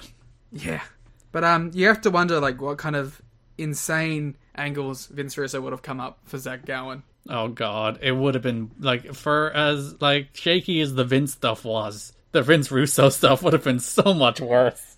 It probably would have been the exact same feud, but with Vince Russo. Oh god. Oh no. Hmm. All right, I think we've done all the sex stuff. Finally. I think after nearly an hour and a half of this podcast, we have finally finished every sex thing that happened on these shows. And even like we haven't, there's a bunch of stuff in the other divisions that's also sex. An hour and a half of foreplay. Oh dearie me. Let's move. We had a bunch of debuts, as we mentioned, and returns in a couple of fa- fashion. We had Vader debut, we had Sandman debut, we had Erik Watts debut, we had Steve Corino return, we had Paul London debut, Yeah. We had JJ Dillon debut, and Juvi debut. We'll talk about a couple more of those in a second. Uh, Paul London. Nice to see a young, exciting wrestler on these shows again. Yeah, um, he, he definitely feels like he is taking the AJ position of a year ago. Yeah, it's it's very unfortunate that like he comes into TNA and you know he signs with the Fed like four months later. So it's Yeah, WWE just continues to ruin everything. Anything good in TNA has to be taken away. Which like Dave Meltzer kept on banging on about that while the company was being formed. It's like if you have anybody who gets any amount of buzz or any amount of hype, WWE are just going to come in and take them, and that's what happened. Yeah. WWE came in and took Zach Gowen. WWE came in and took Paul London, and when you don't have people signed to contracts, that's what happens. Hmm. And it sucks because, like, you know, it's been discussed a thousand times, but, like, it feels like if London had have stuck around doing his ROH, doing his TNA, he probably would have ended up in a better position than he ended up in after going to the Fed for his Fed run. Sure did. It's a sad. It's sad. It's just sad.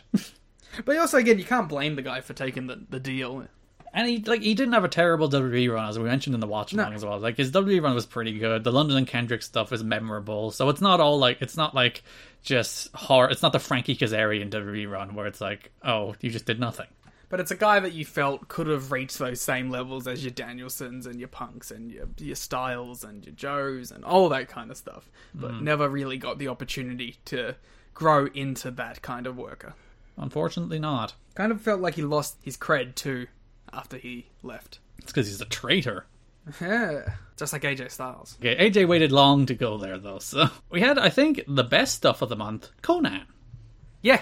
Um, Konnan is fantastic. He is far and away the highlight of like all of these shows because the very first show of the month, Konnan does the sit-down interview with Mike Tenay, and it's basically the good version of the Vince Russo sit-down interview with Mike Tenay. Because he came prepared.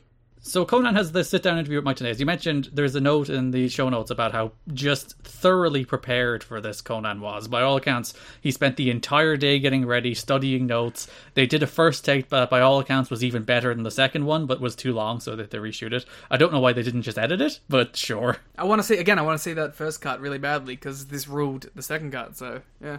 Yeah, when we, were watching the Vince Russo one, we said like there's a good version of this where it's like focused on a story, or it's not like inside baseball, or it's actually like advancing character stuff and advancing story stuff and building to matches. And this was that. Konnan sits down at Mike Tenay, and they're basically talking for like five straight minutes about racism in wrestling.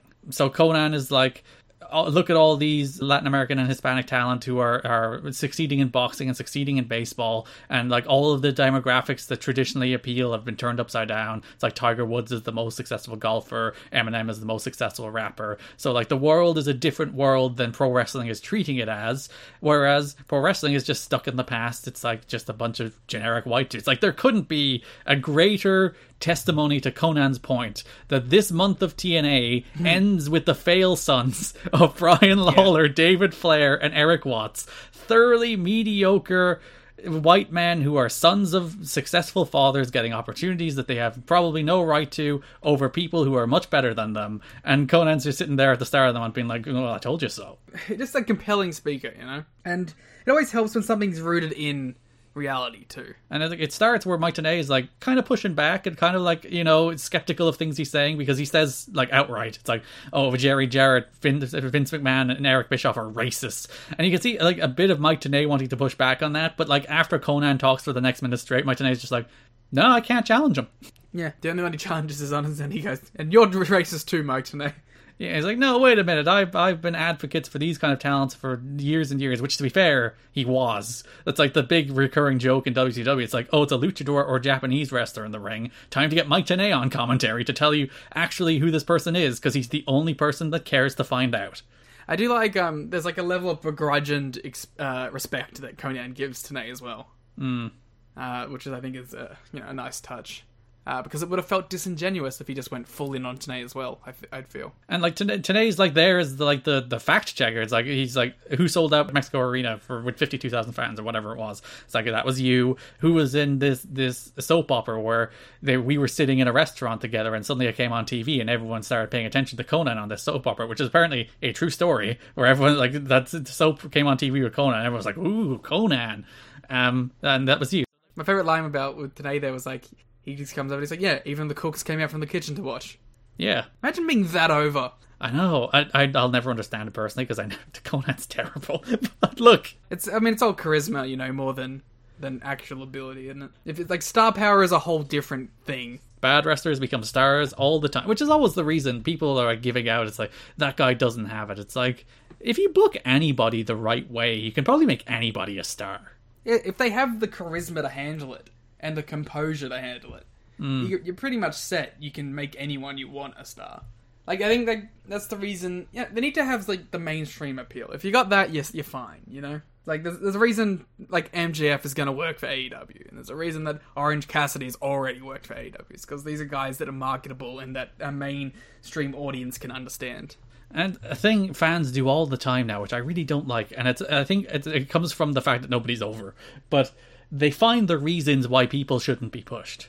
It's like Yeah. this person's the best wrestler ever, but they're not charismatic. It's like, well, give them a manager, give them a character where they're the best wrestler ever, and they don't need to be charismatic. Don't just write them off because of these problems. Try and work around these problems so that you have a star. Yeah, it's the, the Paul Heyman credo that's been beaten to the ground, but is still nonetheless true. It's like accentuate the positives and hide the negatives. It's really that simple. yeah. And that, that- it's like it's the opposite of what WWE do, where like WWE have this mold where if you cannot go out and cut a 15 minute promo, you will not make it there. No matter who you are, no matter how talented you are, no matter how charismatic you are, if you can't hold a microphone in your hand in that company for 15 minutes and do their stoic delivery, you won't make it. And it's so stupid. Yeah. You're not wrong. Ugh. So Konnan continues through the month. He recruits the SAT as his pals for like a week. If we get like a week long SAT heel turn. Yeah, which is great. I, we also got a, I don't know if it was mentioned, probably was, uh, the greatest line of all time is that the wrestling fans are racist. Oh yes, wrestling promoters and wrestling fans are racist. Uh, advocating for that to be added to the intro just for this week. We'll add it for one week only, if I can fit it in. Yeah. if you can fit wrestling fans are racist in. You don't need to put in the promoters. I just want wrestling fans are racist in the intro. You demand it. So yeah, Jerry Lynn beats the SATs in a triple threat match. A good match, too. I thought it was a really fun little match. I thought the match was fine but forgettable. Ah, well. God forbid I like a match that Garrett doesn't. This is me getting revenge for you shitting on the Dusty Invader tagging. Damn. But we do build to, I think, a much better match later in the month where Konnan introduces Juventud Guerrera, the Juice, to face Jerry Lynn. By the way, we must say the, the entire premise of this feud, which probably should have mentioned, is that Konnan is very mad that the X Division has stolen the style and of wrestling and all the spots and the moves of Lucha Libre and co-opted it as their own and branded it as their own. They gentrified it. So Konnan is upset about this and he wants uh, the, the luchadors to get the credit that they deserve. It's a cool little storyline. Um, I do have to admit that it kind of feels like a demotion for Jerry Lynn. Mm, well, to be fair, for the last few weeks he's been feuding with David Flair and Mike Sanders. Yeah, but it, it still felt like he was a part of the big overarching sex versus tradition feud. Now it feels like, all right, back to the X Division nerd. I think that's a conscious choice on there. But actually, to be fair, Jerry Lynn does cut a promo on these shows about how he's going back to the X Division, so he is consciously going back to the X Division. But I think I think they realize Siaki's a bit of a dud, which we'll talk about in a sec, and the X Division needs some people because they took everybody out of it, and now they realize, oh god, there's nothing left. We have to put Jerry back there for a while. But you know what I mean? Like it feels like a bit of a step down. But he has a great match for Juvi. Sure does, and it, it is a really interesting part where it's like um, it does kind of feel like you know the guys each other are like you know the same side of the coin or whatever. Like it's like oh yeah, Jerry Lynn and Juvi, and they're kind of doing the the same stuff, and it's a fun little dynamic. So that's Konnan. Probably, as I said, it's the best thing this month, I think, by landslide. Both in terms of it has the second best match, I think. Juvi and Jerry Lynn is the best, second best match behind AJ and Jarrett, and it has far and away the best promo stuff with Konnan. I also think it's um an interesting take that uh, on the program, uh, I think it was today says the X Division is back, and I'm like, don't admit that it was gone. Listen, we talked about how bad the wrestling was in January. we can acknowledge that. and we have Paul London now. We have new X Division champion, and we have Jerry Lynn. While we're on the X Division, we will move on to the X Division. As you mentioned, new X Division champion Kid Cash defeated Sonny Siaki this month to win the belt in a pretty good match. I thought it was probably Siaki's best match since winning the belt. Where he almost died. Yeah. So the finish is Cash is standing on the top rope facing Siaki, and he does the thing where he does like the the spin on the top and then does a moonsault. The spin on the top went fine, planted his feet fine, went to do the moonsault, his right foot slipped. So he goes straight up and straight back down, right, I think thankfully on the top of his neck, which I think is what saves him from dying. Yeah, yeah, yeah, yeah. Uh, weirdly enough, Yeah, if you watch him go down, he does land like right high angle on the top of his neck. It's a miracle he didn't break his neck, but if he landed on his head, he would have broken his neck. yeah. Ah, just just a really rough landing for my man. Um, in an otherwise, yeah, like you said, really good fun match with Siaki. Um, I'm very happy that Cash is the X Division champion because it um he's probably like the best guy there at the moment for that for that role. So hell yeah, let's get some um Kid Cash, some cool Kid Cash exhibition matches, please. So Cash goes on to defend the belt twice that month against Jason Cross and against uh, Paul London. Paul London, bizarrely, who got the title shot despite losing the gauntlet match. Well, they they stopped caring about it. Yeah. because like Cross just came back and got a match as well. So Well, at least I can, I can kind of understand. Even though he didn't he lose to David Young in his last match.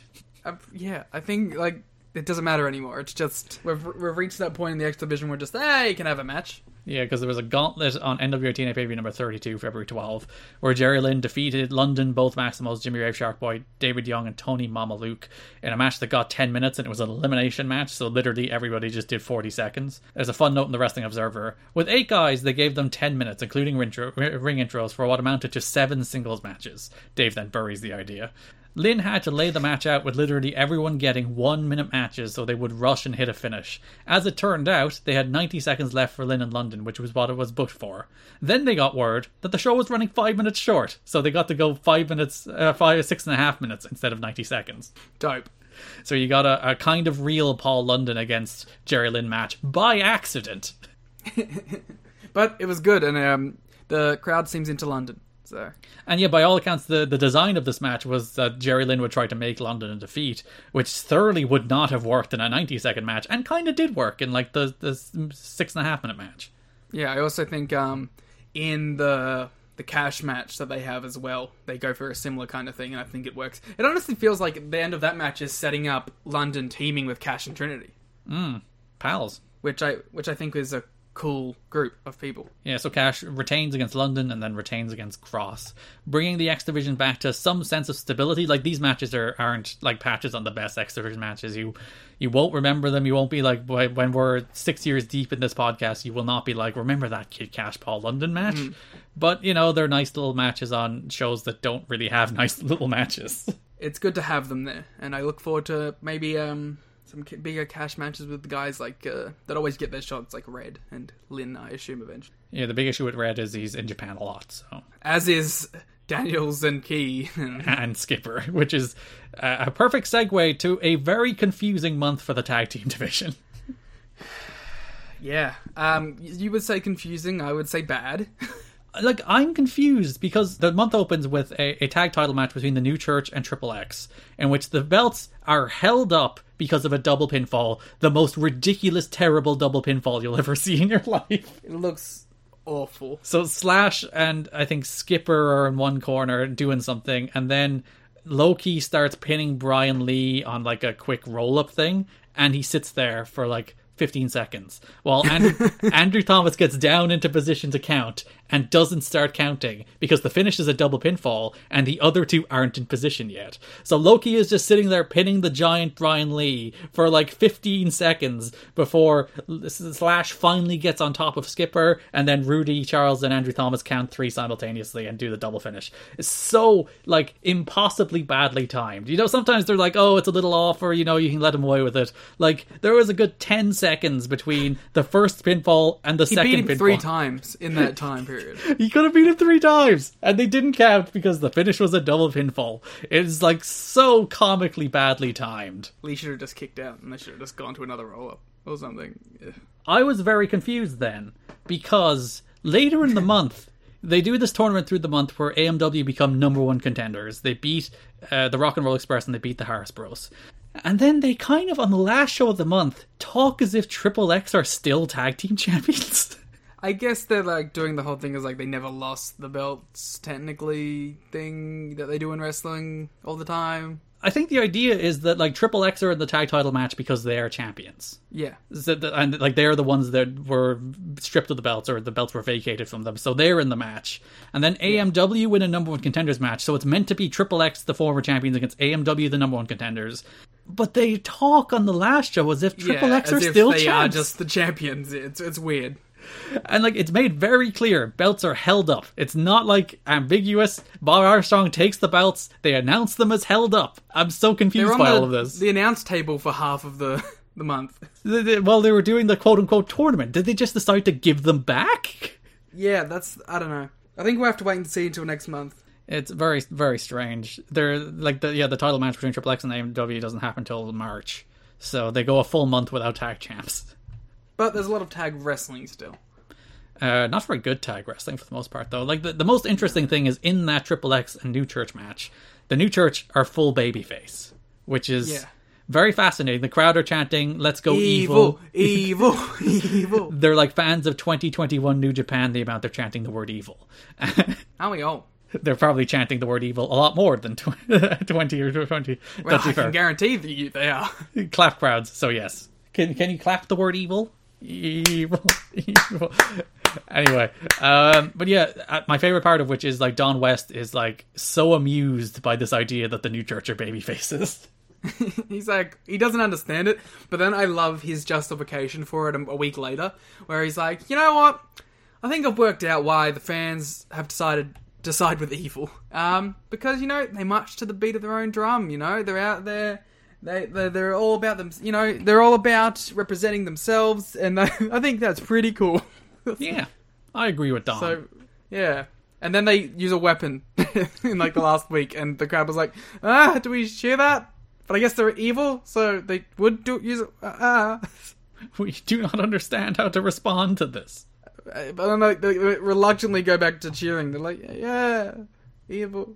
Yeah, otherwise, that's about it for the tag month. Like, AMW are kind of aimless. They become number one contenders, but as mentioned, because Triple X aren't all there at any stage this month, other than the match where they like held up the tag titles the rest of the month. Low Ki is there, but Skipper and Daniels aren't. And as mentioned at the last show of the month, Skipper is there, but Daniels and Low Ki aren't. So they don't have the tag champs, which we mentioned like last month. Like Low Ki apparently commented, like, why did they put the tag titles on us when they knew we were going to Japan? Like they knew this would happen.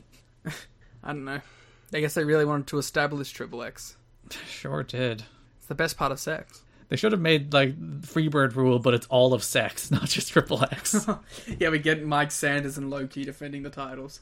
that would have fixed the problem immediately. We all, the Hot Shots returned again. Oh yeah, and they went straight into a feud with their old rivals, and I rolled my eyes and barely paid attention to the match. I feel like it's the rule of TNA that the Hot Shots have to disappear for three months at a time. They show up, do an angle, lose the AMW, and disappear again. Who are they pals with? They're in sex now. No, but I mean like backstage. Oh, they're just local guys. Okay, that's the reason they keep getting brought back randomly. They're just around, I'd imagine. I was like, are they just like Russo guys or? because like this is a tag division that is like not very deep at all. They do bring back Diamond and Swinger as we mentioned this month as well.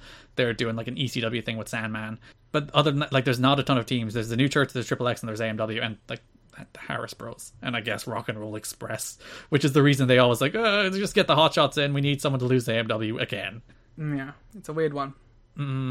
Every time, as you mentioned, every time I see them and they jump AMW, it's like, oh god, this again. Don's like, ah, you know that they used. Yes, we know, Don. We're aware of the story. we haven't forgotten the like three previous times they've randomly appeared to jump AMW and lose to them.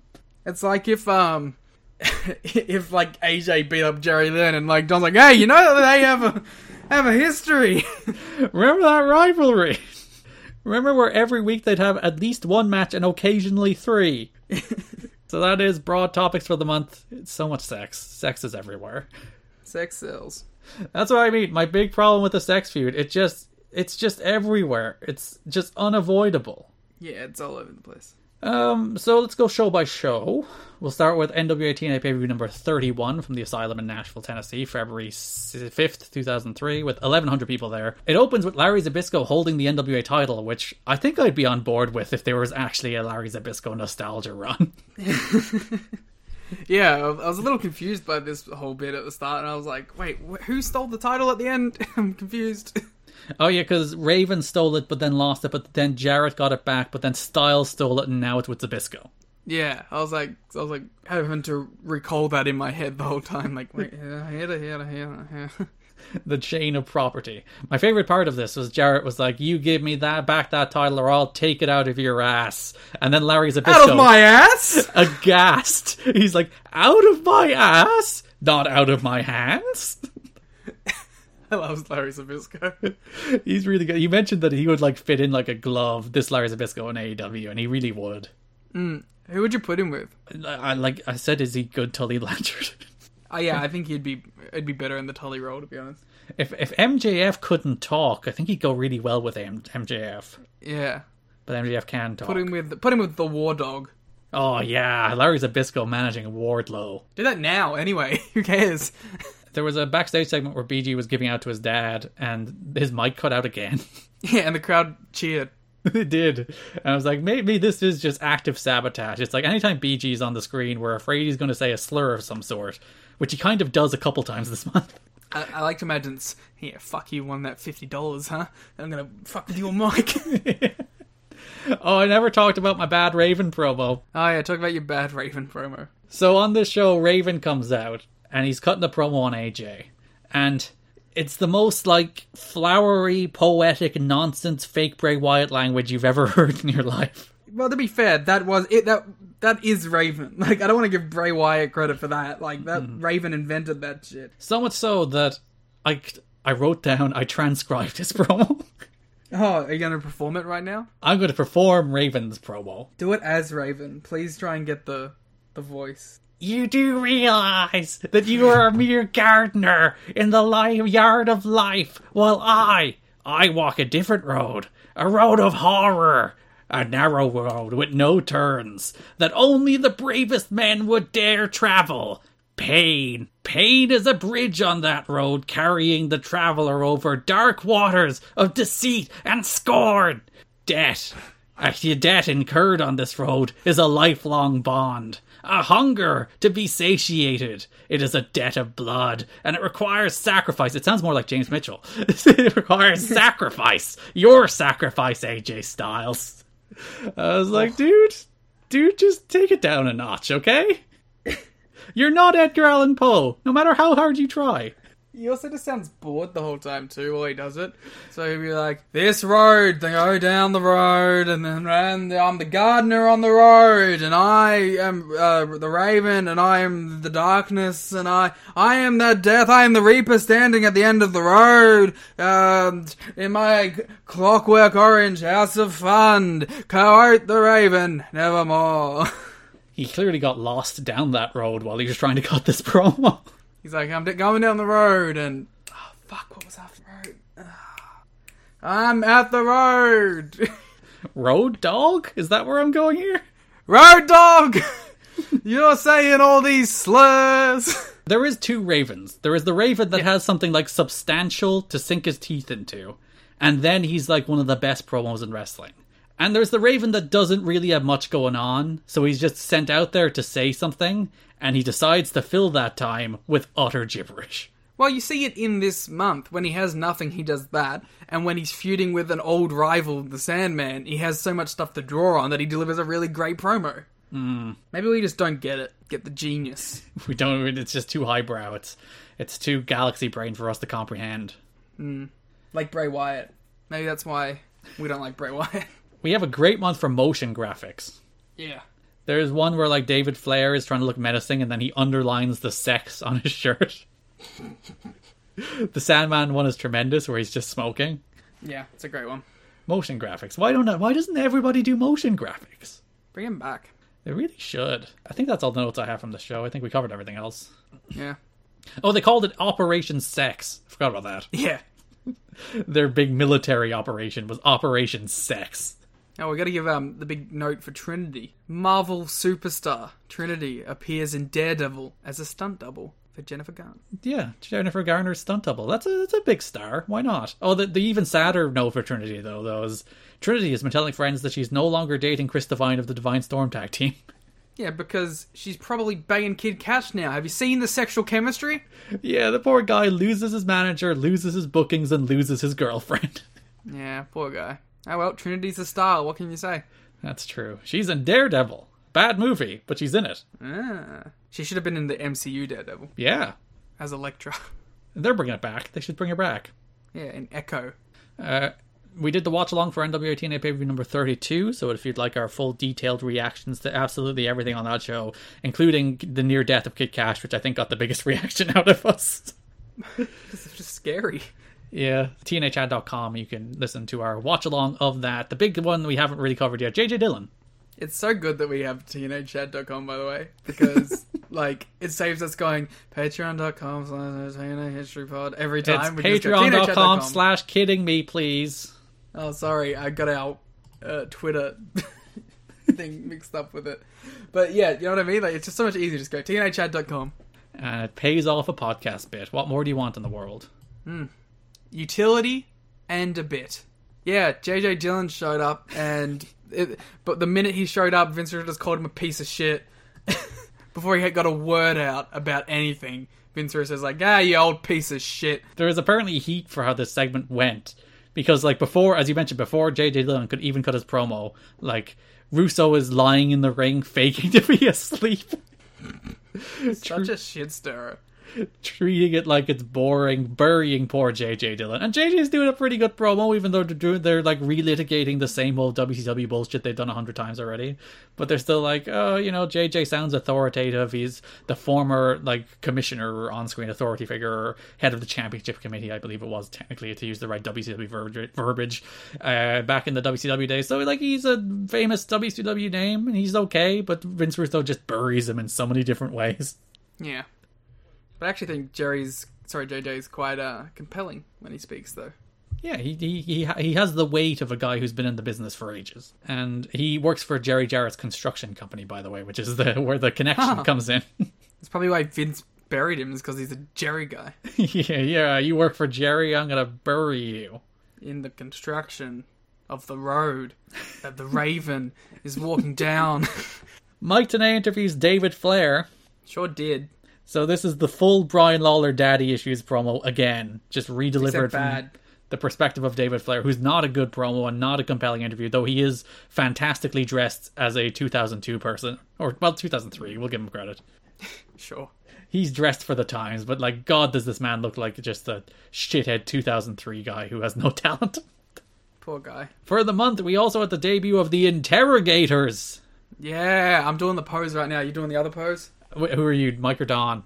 I'm, I, I was Don in this because I went that way. Oh, so I have, to, I have to stroke my chin then. I have to do the like a chin stroke while you have your arms crossed. Visual gag on a podcast.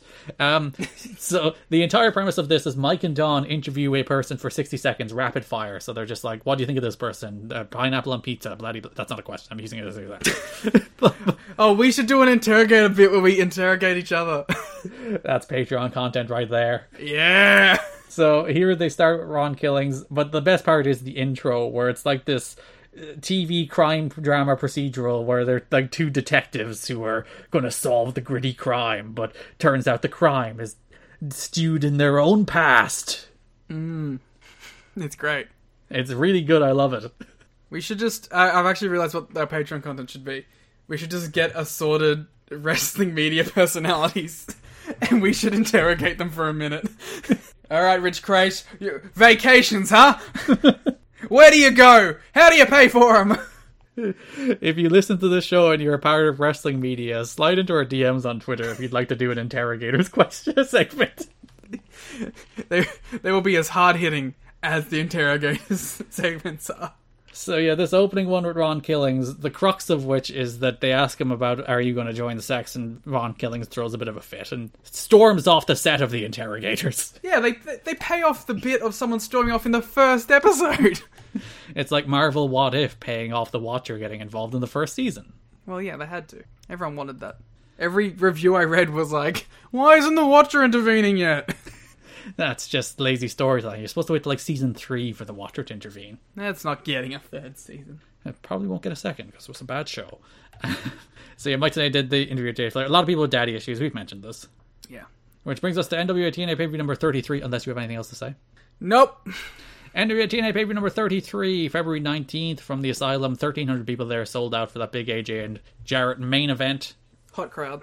Uh, if you notice, the music that played over the opening video in the show was Chris Sabin's. Yeah. Okay. I did notice. I was like, "Is this Sabin's theme?" I'm glad that that was confirmed. I was gonna message you about it, but I was like, "I'm pretty sure this is Sabin's theme." Yeah, it's his original TNA theme. Cool. Very generic piece of music, honestly. It doesn't have the Hail Sabin bit in it. So Russo uh, arrives with styles uh, that it's suggesting that he is recruited into sex. And like to be fair to Vince Russo, the man has the most tremendous smug face you'll ever see in your life. It's like, listen, if it comes down to being a cocky piece of shit, Vince Russo nails it every time. Yeah, she's a. Re- I will never not. I will never not claim that Vince Russo can't be a cocky piece of shit. He's real good at it. Uh, Mike Tenay cut a promo on AJ. Yeah, he was really mad at him. He got him a traitor. He was like full on furious that AJ would be like raised by tradition and given these opportunities by TNA and then betray TNA to go with Vince Russo. To be fair, he kind of just got worked like a dumb idiot by Russo, so he's not wrong. We had a very bad match. Disgraceland against Shark Boy. I didn't mind the old disgrace land. I have to say. My favorite part of it was when it was over, Mike Tenay was disgusted. He was like, How dare this? And Don West just deadpan. I thought it was pretty funny, Mike, but it was also pretty disgraceful. Ah, this guy. Oh, good old Don. Very good. I wish this was Dixieland versus Shark Boy. A very strange moment in the the Raven promo you mentioned, where he does all the Sandman backstory. He mentions that he's going to do the Clockwork Orange House of Fun match, Yep. but the fun gets bleeped. Yeah. I, is it because they thought he said House of Fuck? I think so because I was like because we watched the per- version on Impact Plus, so I went back and checked the original broadcast, and it's bleeped there too. It doesn't get a bleep, like the sound drops. So You can you can hear that he says fun with the bleep. That you can hear the mm at the end. maybe they just saw that it was cut out, and they're like, "Oh, he clearly said fuck." But you could clearly hear him saying fun. yeah, maybe it should be the clock out. The clock. Little clock. Oh my god, I'm having. Am I? Ah, I've forgotten everything. Clockwork Orange House of Fuck match. Maybe that would be a better match. I'm looking forward to the House of Fun portion of it. We had our first winner from the NWA TNA auction show up on the show. Yeah, yeah, not too bad. Very wordy. He was pretty darn good, though, to be fair. Like Lorenzo Papa, who interviewed Jerry Lynn, he's like, he was a good interviewer because not only did he ask the questions, he actually sold it. He actually sold like he was paying attention to Lynn's answer. Yeah, I like how um Goldie tried to give him like props and he was like, eh. Yeah, Goldie was like, great job. and and he kind of like was like, okay, I don't need your validation, Goldie. I knew I did it. He's jealous. He wants to take Goldie's spot. Yeah, obviously. There were two video packages on the show to set up AJ and Jar- or Jarrett. The Jarrett one was like the biggest, like, this guy's the biggest hero of all time. Even though, like, the Yeah. footages of him, like, jumping people from behind and hitting them with chairs from, like, the first six Yeah, months of right. TNA. But it's, like, framed as this guy is the hero of the company. What an upstanding individual this man is. It also like reminds me of how much bigger those early shows looked than these.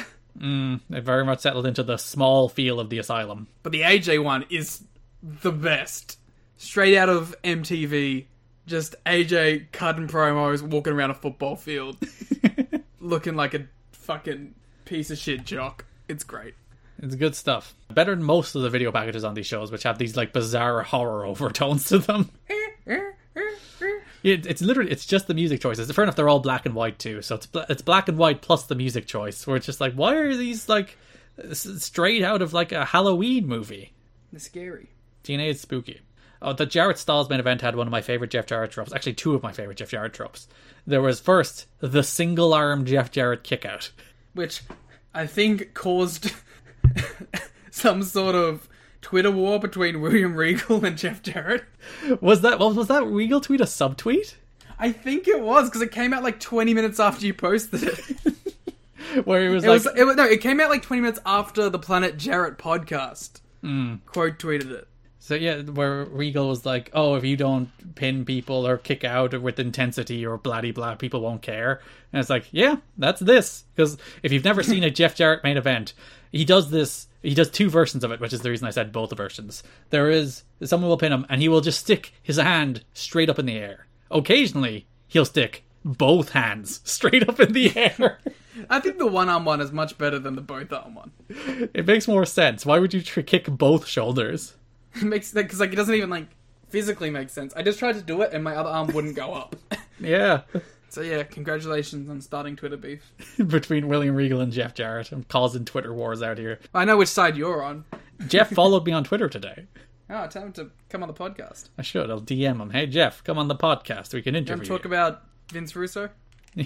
you can shoot. You can finally shoot, and he can't respond. I want to talk about Will and the other one that he called a freak? BJ, I believe. You ever think about how like Will's like 30? I think Will worked for TNA at one stage. I think he was like a writing Holy assistant at one stage. wow. I wonder if he's better than his dad. That's a vague memory in the back of my head. Don't quote me on that. All right, everyone, quote that. TNA expert historian has stated it. It is fact. Uh, you have anything else from this show? No. Um. Uh. Disgraceland. Shark Boy.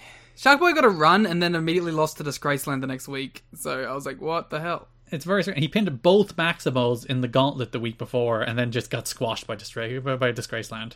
Yeah, it felt like some bullshit. Um, we obviously got interrogators with Sandman, hmm. where half the answers were, "I'll just take both," or I don't give a shit. Yeah, or Raven. it's Raven. I don't give a shit, or both. But the interesting one was like Vince Russo, and he's like, "Never met the guy." Hmm. He has no opinion. Uh, hmm. Which brings us to NWA TNA pay per view number 34, the last pay per view of the month. And um, I don't have much. I think I'm all out.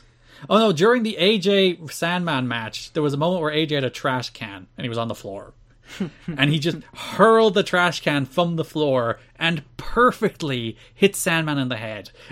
Yeah, because I, I, I- I also saw this, and I mean, the thing I thought of immediately was like, does Sandman have any leg to stand on to like be like, hey, fuck you, AJ, backstage, because he's the Sandman, and it's, it's just kind of accepted that this will happen. And like the most remarkable part of it is that like he, like Sandman isn't like his stand is sitting upward. He's kind of hunched over with his head kind of protected by his shoulders. But AJ still somehow clears the shoulders to hit him right in the head. It's so good. An athlete, a true athlete. There's a moment during the Juvi uh, Jerry Lynn match where Mike Tenay mentions that Juvi was his former broadcast colleague in WCW. and Don West responds by like saying, "You know what, Mike? Based on what I know from WCW, I'd believe anything." I love Don West not knowing shit about wrestling. It's so good. He's so sincere and wholesome and naive. oh, and Cody. Cody is canon. Cody is canon. You didn't hear the mention of Cody I didn't hear the mention of Cody. During the the tag team main event, the Vader and Dusty against Harris Bros match. Mike Tenay on commentary mentions how a young Cody Runnels is undefeated in his high school Georgia school. He's like twenty something and zero or something. So Cody Runnels mentioned here in 2003 TNA. He'll be uh, back soon to beat up Moose. Yes, we will talk about Cody Runnels. Just we'll talk, we'll talk about Robbie in the future. I, I just felt like a shudder of like grossness go down my spine when thinking about having to one day talk about the Cody Rhodes era of TNA. The GFW era, baby. Uh, Listen, if we somehow get that far, if we're not dead by the time we get to the GFW stuff, in the third pandemic. because that will legitimately be like eight years into this podcast's life. So, 2030. oh god, oh, now that you put it like that, oh, I hope we don't make it that far. Wait, to be fair, we have the out when the name has changed from TNA to Impact. so Bound for Glory 2016 is when we'll kind of end it. That's our that's our out, yeah.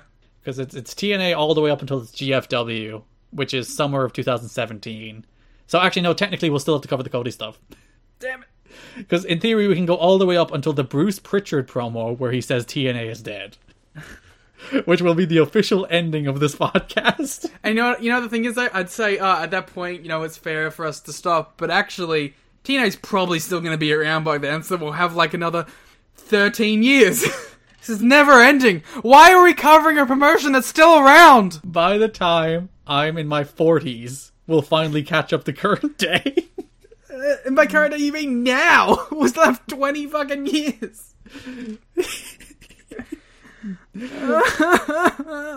What a note to end it on. You can follow us on Twitter at TNA History Pod. You can follow me on Twitter at Garrett Kidney. You can follow Liam on Twitter at the Gleet Muda as he cries through the outro. If you would like to support the podcast, which you should support the podcast, we're good people who give you this podcast. This is a particularly long episode as well. I'm almost losing my voice for two hours into this recording. I've lost my mind. If you'd like to support us more, you can visit tnachat.com and subscribe on Patreon. We have a $1 tier, $5 tier, and $10 tier where you can get bonus shows, you can get uh, drafts, you can get WCW 97 coverage. All this fun stuff is there. Q&A.